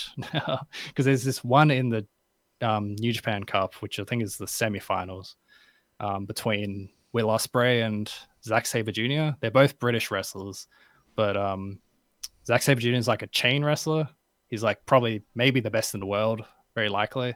He's someone who kind of he, he grabs onto you and he's kind of like trying to twist you into submission, and he's very good at getting around you and Okay. like putting you pinning you down and trying to like Like twisting as you around possible. like a chain. yeah yeah Okay. so like as as my understanding chain wrestling means like kind of like back back and forth as well yeah. so being able to like exchange holds very like you know sleekly because like pro pro wrestling's still like choreographed you know Yeah, yeah. so it's like um anyway that's it- like it's that's like- what he is It sounds like um the king characters from Tekken, how you can like just chain different holds and combos, like and it just kind of animates from one to another. I think that's how I I'm picturing it in my mind as a chain wrestler. yeah maybe yeah that might be close Uh, it's like um then the other guy was will Ospreay who's like fucking magic because he's like absurdly athletic Yeah. because like he's there's a handful of those guys in wrestling all the time, especially Yeah. in lucha libre, where they're just ridiculous. But like, there's a few that I'm aware of who just like pull off the absurdest, like ridiculous feats. Like, there's a guy in WWE called Ricochet, and he's been around the scene in a little for a while. And there's there's like a couple like brothers in AEW called like um Dante Martin and um the other Martin, who whose name I forget because he's disappeared for a while. um, anyway, they're just like absurd physically and in terms of like precision. And his kind of the story of this one was that they've wrestled a lot because they're both British and they've been in the same scene before. And so they've been Sabre Jr. is like the wrestler's the star where having knowledge and experience helps him a lot. And then Sabre like Ospreay over the last year or two, he's like really changed up his style where he's like hmm. gained a lot of mass Wow. so now he, part of his, you know, feature set, like his move set, is like strength. So he's like, so it's like Ospreay trying to like dance around the idea that he's facing someone he's fought before, except now he's got like cannonballs for fists. So he needs to dodge as long as he can. so it's like a, it's then, like a like- Dragon Ball fight. It's like it's like Yeah, it's like it's actually like if you like and appreciate fight choreography and like anything Yeah. else, it's exactly the same. dude, I'm It's watching exactly the same stuff you can kind of read Like, into it. it, it just reminds me of like I'm watching JoJo's Bizarre Adventure and it's like that like it's like okay Yeah, it's exactly like that. oh this person's come back and now they're even stronger and now in the back of your head you're like oh my god how am I going to defeat them I have to it's, Yeah, it's yeah. wow So it's like in this match, it's like Sabre kind of goes on the offensive early, and then like Ospreay is like surprised, you know. So he kind of backs off. He rolls out of the ring because he's got his own like unit called the United Empire, which is a kind of like ironic colonists. It Yeah. seems They've, they're a cool. They have a good gimmick for a heel faction. Re- really playing up the. British angle yeah. okay Except everyone's from some like colonized nation, I think. Okay, gotcha. well, it's not just Britain. Um, like that's the idea. That's my understanding of it. And like, so kind of he goes on the offensive and he tries to like basically pin him in holds as long as possible. yeah And once Ospreay gets in like one move, he's like rocked long enough that Ospreay can kind of get back into the fray and like take the momentum on his side. Yeah. And then like it starts shifting towards him and then it like takes like all of like Sabre's like energy to kind of like survive long enough to get him back into grappling like take control of the match. And it kind of goes back and forth. Basically like whenever Ospreay lands any sort of move like he like just punches him in the face like okay it's my match now. And it's just like i'm not sure how to go- how long to go into this but it's like that match is like one of the my favorite ones in a while and it's like because I, wasn't paying attention the first time, and I went back and watched it again just because I wasn't every time I watch wrestling with my sister, which was the case the first time, I tend to end up talking a lot and then not paying attention to anything that's happening. So like, um, Okay. not sure what else to go into. It's it's very good. It's like- uh, it's- yeah. Hmm. Zack Sabers Jr. versus Tetsuya Naito. Okay, that was Sunday. yeah, that was the okay. finals. Yeah, Yeah, crazy. Like, dude, that's it's it's it's cool that there's like actually like cool storyline and there's like re- like character rematches. It's Like that's not just contrived. Like, seems like that Mm. actually is has been some like you know physical changes that makes Yeah, you like- fear the your opponent. I feel like every time I try to do, like talk about wrestling, it's ultimately me trying to like propagandize a little bit. And it's like watch wrestling people, but it's like it's not really. It's like it's just kind of hard to talk about when you're not like trying to bounce off opinions necessarily. Mm. ends up being very like I think uh preachy. but it's um So, so what happened with Tokyo Joshi? Because that's the other one. Is that yes. that's the other thing that also the other pay per view per view event over the weekend, right? Yeah, so I mentioned before oh, months ago. Wrestle some point. Princess. Is that what it's called? Yes. Yeah, that was that was a bit ago. That's And like this one is their next big event, which is like I think it's like the biggest crowd I've seen while I've been watching. Hmm. It's like it had to be a few thousand um in Japan somewhere. it's like in a sumo hall and they actually like packed it as much as they could. Um and they had like a lot of big entrances, like a very flashy entrances. there's this one where it's like there's a tag team match which I only started watching and then I had to come do this. Um but there was one match where there was one entrance where one of them is like a genie. And she's she's kind of a hard character to describe, but she's basically like a chaos demon genie person of course. and they had like a whole yes it's very um so it's like there's a a, she had a tag team match with her partner and they kind of came in on like a flying rug with like a plush tiger next to it like on it with it Hell and they yeah. were like waiting for the theme song to pick, um, pick up as they were kind of looking side to side like they were actually flying and then they got onto these like standing lifts to go through the crowd to the ring and it's like they spent a lot of time and money on this that I've usually seen this company do. okay. So um, so Wrestle Princess is the one that's coming up in October. Uh, that so this is Grand Princess, was the last one I talked about. Yeah, this one's Grand Grand Princess. Princess. Okay, I'm trying to find it online. I'm like, there, there was Princess there. Um, yeah, Sorry. I, I, no- I noticed that yeah. last week when I was thinking about it, where it's like it's kind of embarrassing to say the names of the shows. Ah, let, Like, be, like, because I'm not like ashamed of watching it. I'm Yeah. not ashamed of watching it. It's just the names of it. Like it's so you can't get anyone on your side immediately because it doesn't sound like anything but like very juvenile, and it's like it's not not childish, but it is very good. Yeah, it's it's it's it's like it's hard to explain to like like let's say you had a a girlfriend come a girl you just met come over and she saw you with like posters of this or like this on the background of the TV. You'd have to ex- explain yourself. You- You'd feel Yeah, compelled to explain yourself. I did. I yes, like a little, bit, definitely a little bit. It's like I'm, I'm like I'm really not like. Yeah, I'm not like embarrassed of watching this stuff, even though trying to talk about it and like explain why it's good is very hard. As someone who you know, to anyone else who, let alone wrestling, like because in within the world of wrestling, it's kind of you know distinct as well. So it's um yeah, Yeah, it's hard to discuss. Like- but anyway, they but yeah. I don't think I had much to talk about there though. It's like they had their like biggest show I've seen so far from them. It's been very fun as I've watched most of it. Um, got crazy cos-. It's like it's like wrestling with cosplay.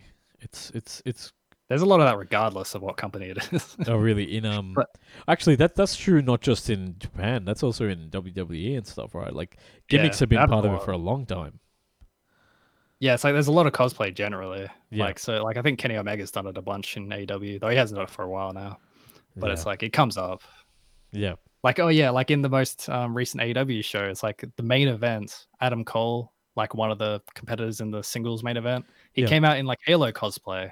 hell Like, yeah. you can look it up as well. like, like, it, like it actually distracted me so much from the match because I thought it was like so out of place. Was like, I, like I wasn't. Yeah, exactly. Yeah, That's hilarious. Wow. So we um, it was like, So it was him go? versus Adam Page. So he,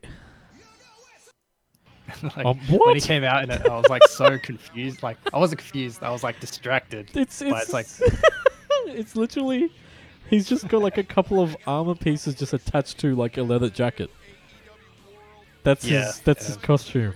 I, I mean that's all Yeah, you so I need, I, think, I think he has like elbow pads and like arm bit, like hand bits or something. I don't remember. But it's like I remember being kind of annoyed. like it felt like such a weird place to do a cosplay. I, Um, I, I wish he came out to the um. I wish he came out to the uh like the Halo, like the rock version of the Halo theme. That would have been hilarious. yeah, because none of his entrance changed. He was just wearing Halo Just- just- Like he's, and he's he like just pointing normal to it stuff. with his- thumbs. It just looks funny. Yeah. Um. Anyway, Uh, that's I think That's that's wrestling. I think I'll cut it short. I'll talk about. uh, I've been playing a lot of Pokemon Arceus over the last hell I think my game profile said 20 hours, but I might. well, so I've been playing it a lot. what do you Um, think of it, uh, man? What do you think? I, I do like it a lot. It's very. It's kind of. um Oh, one thing I kind of wanted to say because I'll try and get into it like next time because I think I've been talking about wrestling more than I like a fair bit. but like maybe if we have some more time. But like um, I, like I will say it's like it's kind of what I wanted from my hope that would feel like Pokemon Snap, but not on Yes. rails Yeah, it's not that close because the environments are so like because you've seen the trailers like the environments themselves are like very basic and the more i Yeah. get into the game the more disappointing it is that that's it's like true. Here's the sunny place. Here's the swampy place. Here's the snowy place. no it's not it's not that, kind of oh, way you mean like the like the actual geometry and yeah exactly like Yeah. the detail of the environments are very stark what detail? very simple basically like it's Like- it doesn't look bad like in general like it's it's clever in that it focuses a lot on character models and Yeah. Things like you're going to see up lighting. front.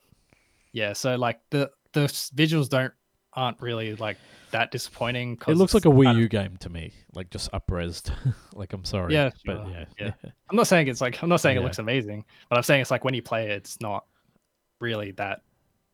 Um, it doesn't really make much difference because all the character models look very good, and all the Yeah. effects look nice. Animations are very high quality generally, and it's just like nothing else really fails in terms of like visual fidelity, aside from how basic the environments are to me. Yeah. So yeah, Because like it's like it's like the the Hisui region. It's like set. It's set like like the 1800s or so. It's like set before. It's set a long time before like the mainline Pokemon anime and games take place, right? Like you're you're kind of building the first Pokedex. Like you- you're Yeah. you're meeting these Pokemon for the first time. I- i- In in this world, like Pokemon aren't regular companions. Like they're still pretty wild, and and humans are still kind of afraid of them in a way. Like it's yeah. yeah. yeah Like it's a very different. It's a, it's it's like it's I guess Pokemon Snap was like imagine you walking through. It was like you like on rails through like a theme park, whereas this is like, what if you t- like you could run around freely, but you were just seeing Pokemon in their natural habitat. That's what it comes across as. Yeah, yeah, kind of like it's because it, it feels like it's kind of getting at Pokemon Snap. I'm like, I'm not sure if that's kind of what it aimed for. I think in some ways it might have because you're like seeing Pokemon in the yeah, you're seeing them in the natural habitats and they kind of all have their own little behaviors. Like and like so they're either like completely unfazed by your um Presence. by you being around. Yeah. Yeah, your presence. Like it's either that, they're either run away or they're either attack. And some and they kind of depending on the Pokemon, they kind of have different awareness. But they generally notice you pretty far away. like that Yeah. you can't get that close without like by just running without them like really getting out of your way pretty fast or attacking you right away. Yeah. But it's um yeah, I don't know. It's not it's I think like ultimately it's become much more repetitive than I hoped as a game, which Mm. makes sense for the kind of game it is, but It's, it's, a Pokemon game. but you wanted more yeah, from no, it. but it's I'm not like it's just that the basic game core uh, gameplay core loop is like you know sneaking around, throwing Pokeballs, you know, as you like, you know that whatever makes sense at the moment. But a lot of it is you're kind of doing the exact same action all the time, and the gameplay is like kind of simpler than it was before as well, because it's not like the combat. I mean, so it's not really about combat. So that kind of part of the game feels pretty, um, you know, less like Mm. interesting and compelling than it usually is. Though it is kind of yeah. interesting how it folds into the gameplay and, so and are there new Pokemon in this? I don't think there are Um, any new bunch of- Pokemon, right? There's a bunch of regional versions Regional versions, yeah. Yeah. Yeah. but there aren't too there aren't too many. I guess it wouldn't make sense since this is like a prequel. Like these Pokemon, like they, like y- you'd be looking at Pokemon that should have existed, and still exist. Uh, who knows? Maybe evolution. I guess evolution happens really quickly in this world in Pokemon. So it's, it's not like Yeah. on the scale of millions of years like we have. Yeah, I think the implication is like certain breeds sort of either went elsewhere or they've changed into what we see of them today. So because like yeah. Hisui is like based on the, like Sinnoh, which is the region that Diamond and Pearl are based in. Yeah. So it's technically the same area, Just, just, like in the past, a couple hundred years old ago or whatever, hundred years ago or Yeah. whatever it was. So it's, mm, Hmm. so it's um, yeah, but I'm not. I don't have. I don't think I have too much to talk about actually, even though I've played it a lot. It's very. Um, yeah. What are Oh. you saying? I was gonna say, what did you like that mechanic where they had like kind of those legendary? You know how you had those kind of like boss Pokemon where you had to use different techniques to capture them. Did was that bore? Like, did you find that repetitive, or was that like kind of a good change?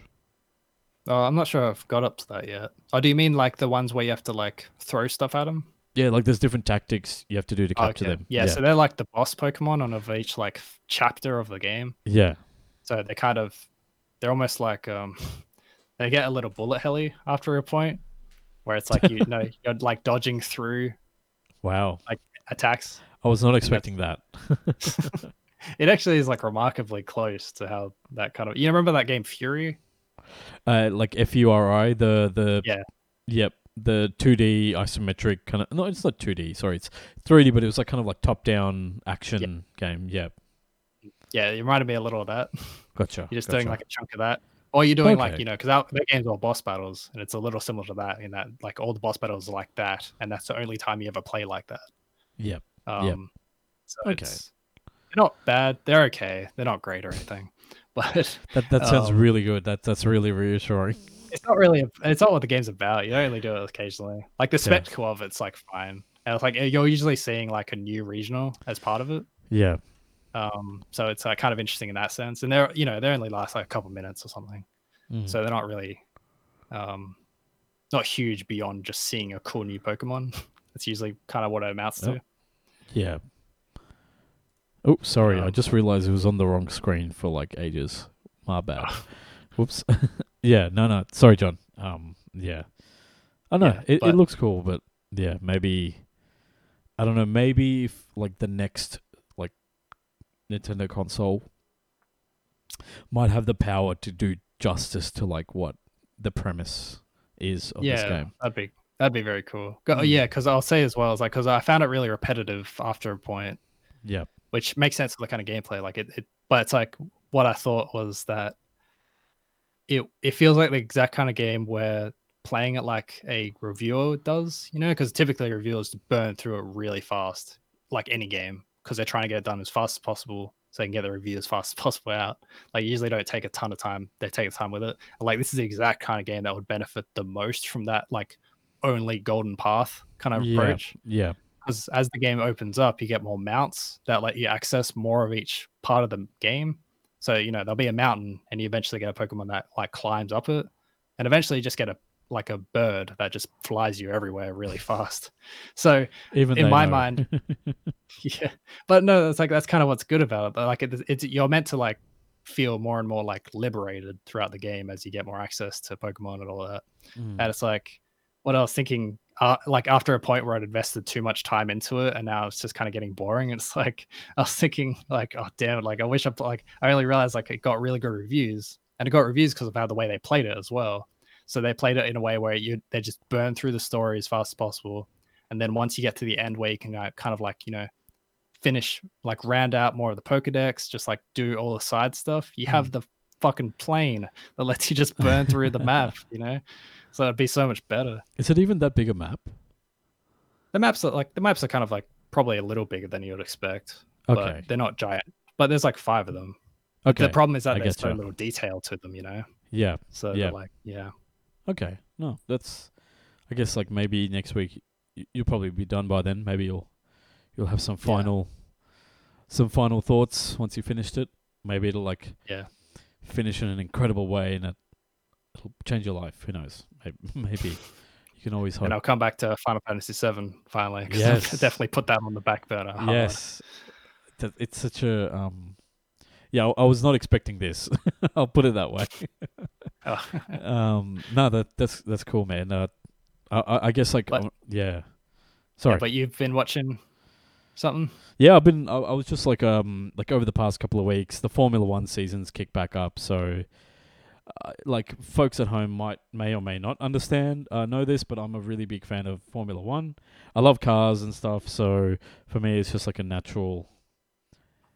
I guess it's like a natural extension that yeah I um watch the Formula One, um and for me like yeah it was a lot of fun watching uh this race. So the first race was last week. That was in Bahrain, so in the Middle East.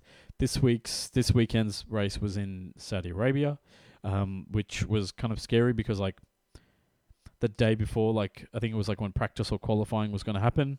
So generally in a race weekend, there's like a couple of there's some practice sessions and then qualifying, which determines your place in the grid for the race on Sunday, right? So you've got ten teams, two cars each. So you've got twenty drivers. 20 cars on the field trying to trying to get the best position they can before the race. Now, over the past like 7 years, like legit from 2014 to 2021, it's been dominated by Mercedes because Mercedes did like that whole era was like when there was a big change in engine and, and, and design and Mercedes really invested and nailed it from the beginning, right? And Lewis Mm. Hamilton's been the dominant driver there. Um, and, and, and, and basically what's happened is, Oh, yeah. I think I heard about this race. Keep yeah, going. yeah, and basically what's happened is this year, um, the, the FIA, so the, the, the world body that looks after Formula One, that runs Formula One, and, and Formula One management agreed to introduce a whole new set of regulations for the cars. So the cars look completely different. They've got bigger wheels. There's more restrictions on the fu- like the amount of money you can put into it. Like essentially, like a bigger part of this Whereas like the last era, the last eight years or so, was a big focus was on the the engine, moving away from a, a traditional engine to a hybrid engine. You know, with a mix of electronics, uh, electric motors, and internal combustion engine. Hmm. This year um, is basically we're going to change all the aerodynamics, the the way the wings are shaped. We're going to let you. Um, oh, there's a, lot more focus on something called ground effect, which basically makes it so like um you can kind of shape the shape the aerodynamics underneath the car in such a way that it kind of sucks your car to the road like taking advantage of like different pressure systems and stuff. Like i'm not an engineer so i don't understand like I, I can't speak to the ins and outs of it. But basically the cars are very different this year. And what that means is now mercedes which was the dominant car now is kind of like like a mid-pack car Oh. like and Hamilton, who's been dominating for the past like decade, is like really struggling. Like he qualified 16th out of 20. Like on merit, he qualified 16th, and he finished the race in 10th. His teammate George Russell, who's just moved over um, to the team from Williams, which is like really bottom tier team at, at this moment, so he's moved up to Mercedes, hoping to get like an awesome car. And then by, the time he get he waits his turn to get into Mercedes, it's like really dog shit. Like he qualified like in the top ten, like I think qualified like ninth or something. Eh, he qualified sixth, and then he moved up to like he finished the race I think in fifth. So, like they both made places, but it's like it's a very different conversation now. And and what's happened is Ferrari and Red Bull are the two cars in the front that are fighting back and forth. Now last week it was Charles Leclerc uh, the the young driver from uh, from Monaco, and Carlos Sainz, um, who's uh, from Spain. So the two Ferrari drivers were one and two last week, and Wow, Max okay. and, and Red Bull was third and fourth, which is like pretty surprising because like Ferrari was kind of like nowhere for the last couple of years and hasn't and Ferrari hasn't won a championship since 2007, right? Wait, I was like, I was just thinking, like you mentioned Red Bull. Are Yeah. they also? Do they also manufacture cars for those kind of events? so that's the thing. So Red Bull is always involved in extreme sports and has been like a, a quote unquote manufacturer of cars in for for Formula One for like since like 2007 or something. As like a full on manufacturer, but Hmm. this year, f- Red Bull basically has bought Honda's like engine from last year for the last Oh, couple of years, Okay. and just re and, and is now taking over engineering. And so basically, it's running its own engine with its own car. So the energy drinks Okay. company everyone knows of is actually like making its own race cars. Wait, oh, so what did yeah. they do before this again? so Like in F1?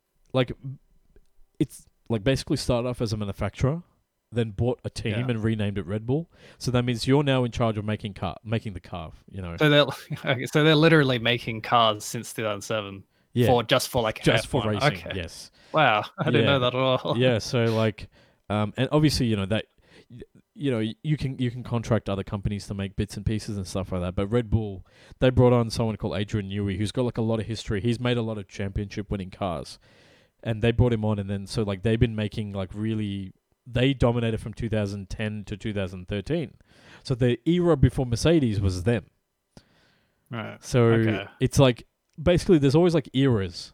Like you know, one team's really dominant for this period, and there's a rule change or you know funding changes or something, and then another team comes in. So now, this year, so the race was really interesting because it was like there was a lot of close fighting between Charles Leclerc from Ferrari and Max Verstappen, the lead driver from um, uh, from Red Bull, and this was actually the the first time ever that Sergio Perez who's a Mexican driver who's been like he's been racing for 10 years plus. It was like he's raced 215 races and this was the first time he's qualified on pole position, so in first position. He is the driver with the longest dry period before getting both a win, which happened last a couple of years ago, as well as getting a pole position. So he's been in it the long, like in the long haul, and he's partnered with Max Verstappen at Red Bull. So he was on top, which was a, surprised everyone. But in the actual race itself, it was Charles Leclerc and and Verstappen just kind of racing like really close. Like one driver would like kind of go really aggressive into one corner, and then the other driver was to pull back. But then the other driver comes back in the next corner and like you know gets a straight line advantage and, and just kind of like powers through. So it was like a lot of fighting and like towards the end, I think it was like probably like maybe twenty, like not even twenty meters, probably even less than like ten meters, maybe maybe only like a very short distance for a Formula One car. To, for the end, it was like almost a photo finish. Like it's it's really exciting racing that we haven't seen in a while. Like last Yeah. year, because we had Mercedes dominate for so long, it was basically like Mercedes and then everyone else. Yeah.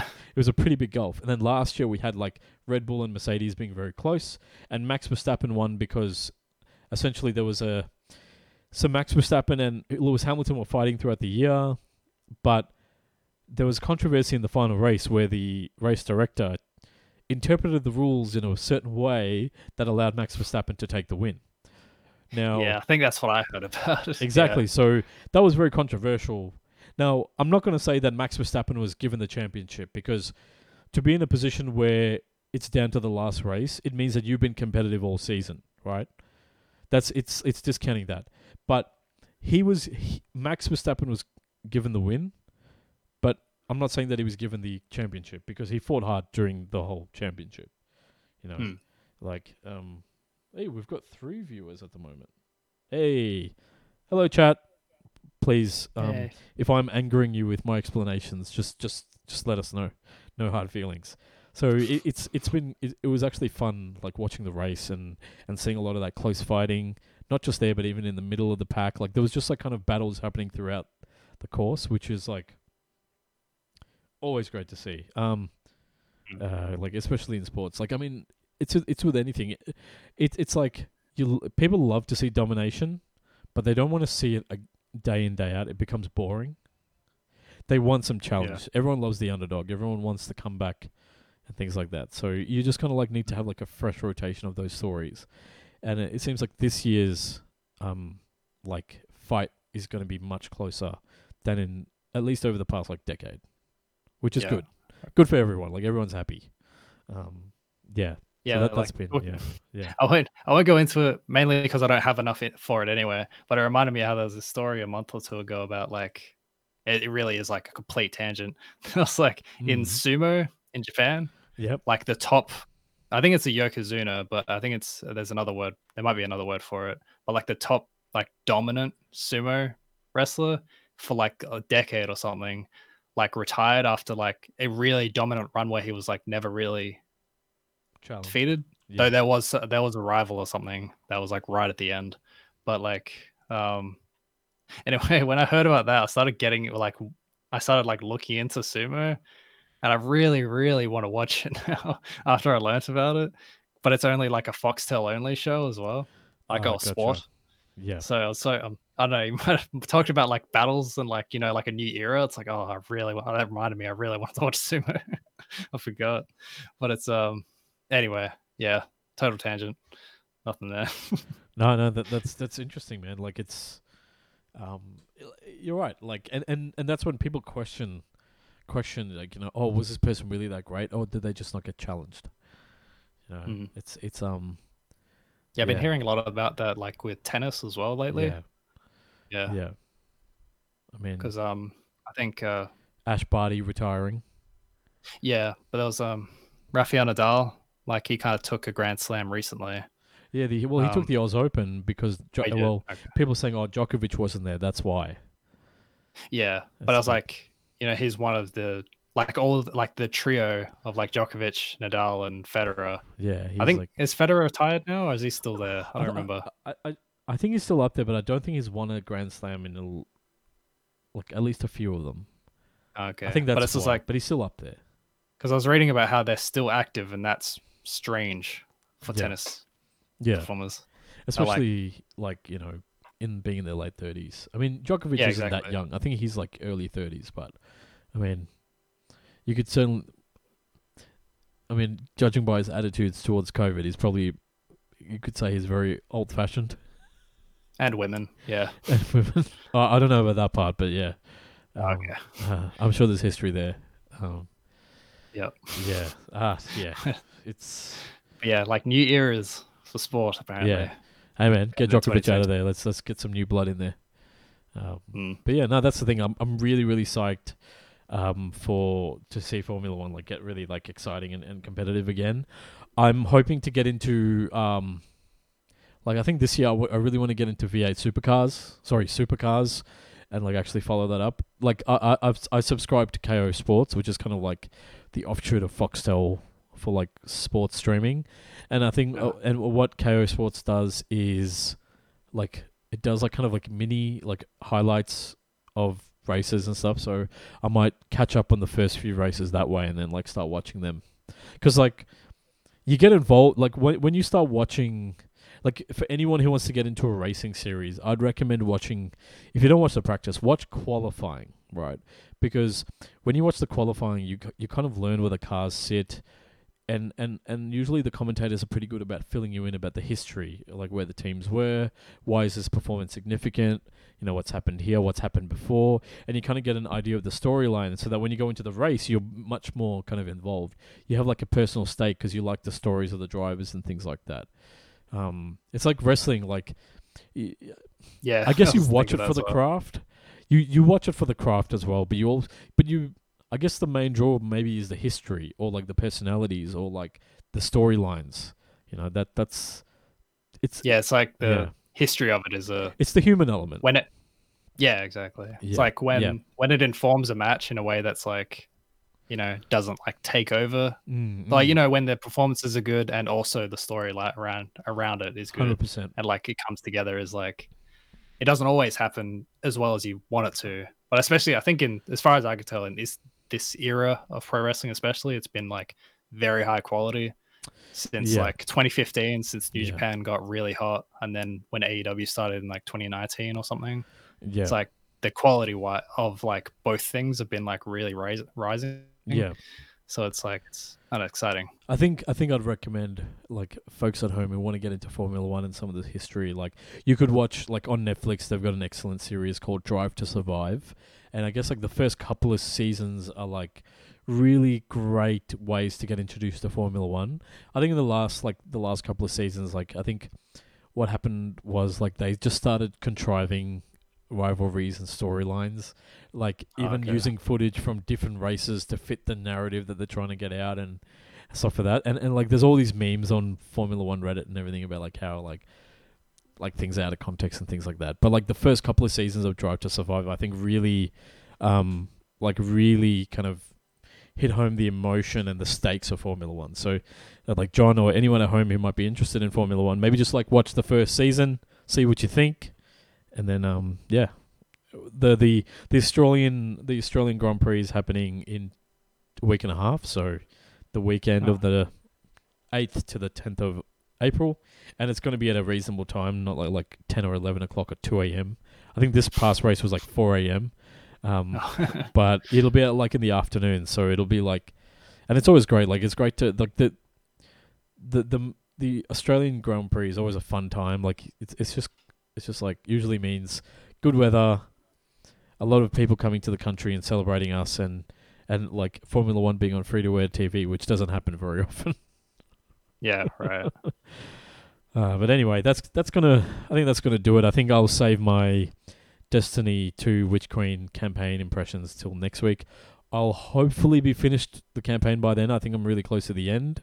Um, but yeah, I'm, I'm like enjoying it again now that I've like found some weapons that I'm really kind of like doing well with, and yeah, it's um some huge like story ramifications have just happened. So I'll see how it. Mm. I'll see if um Bungie can stick the landing going forward. That's uh Okay. I'll tease that for next week or wh- whenever. That that's going to be exciting. But yeah, let's um let's uh let's close off that section, John, and uh yeah, I'll uh thank everyone at home in a second.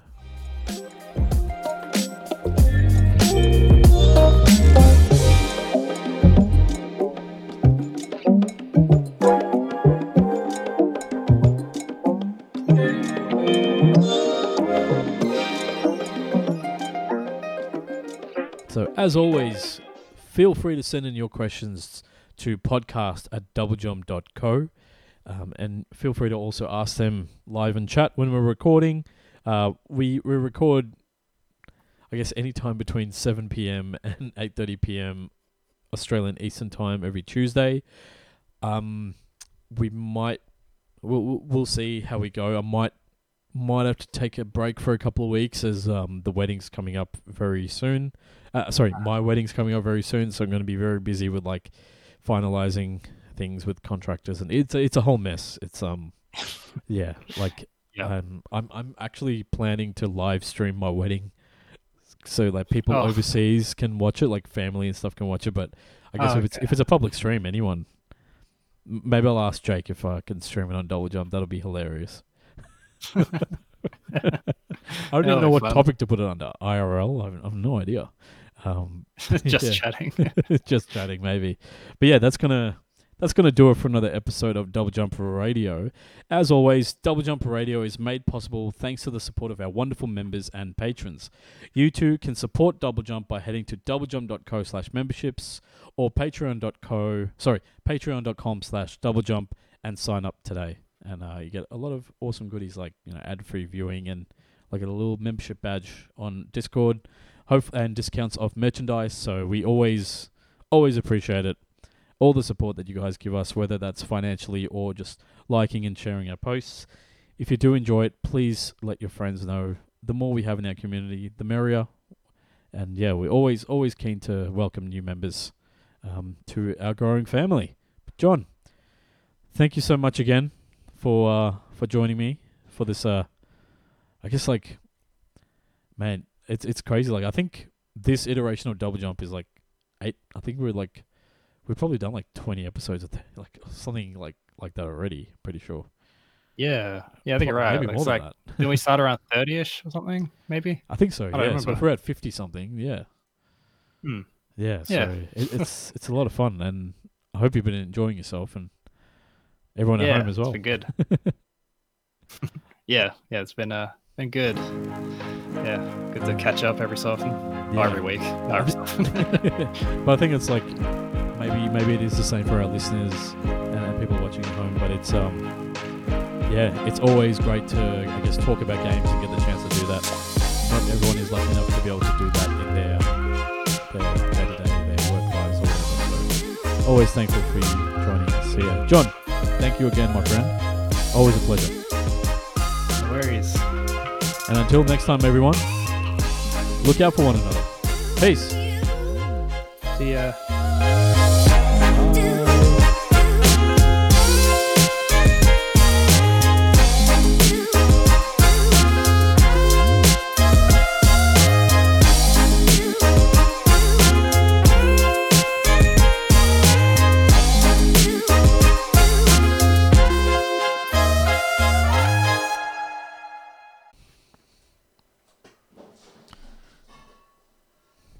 my cat's just freaked out over something. oh.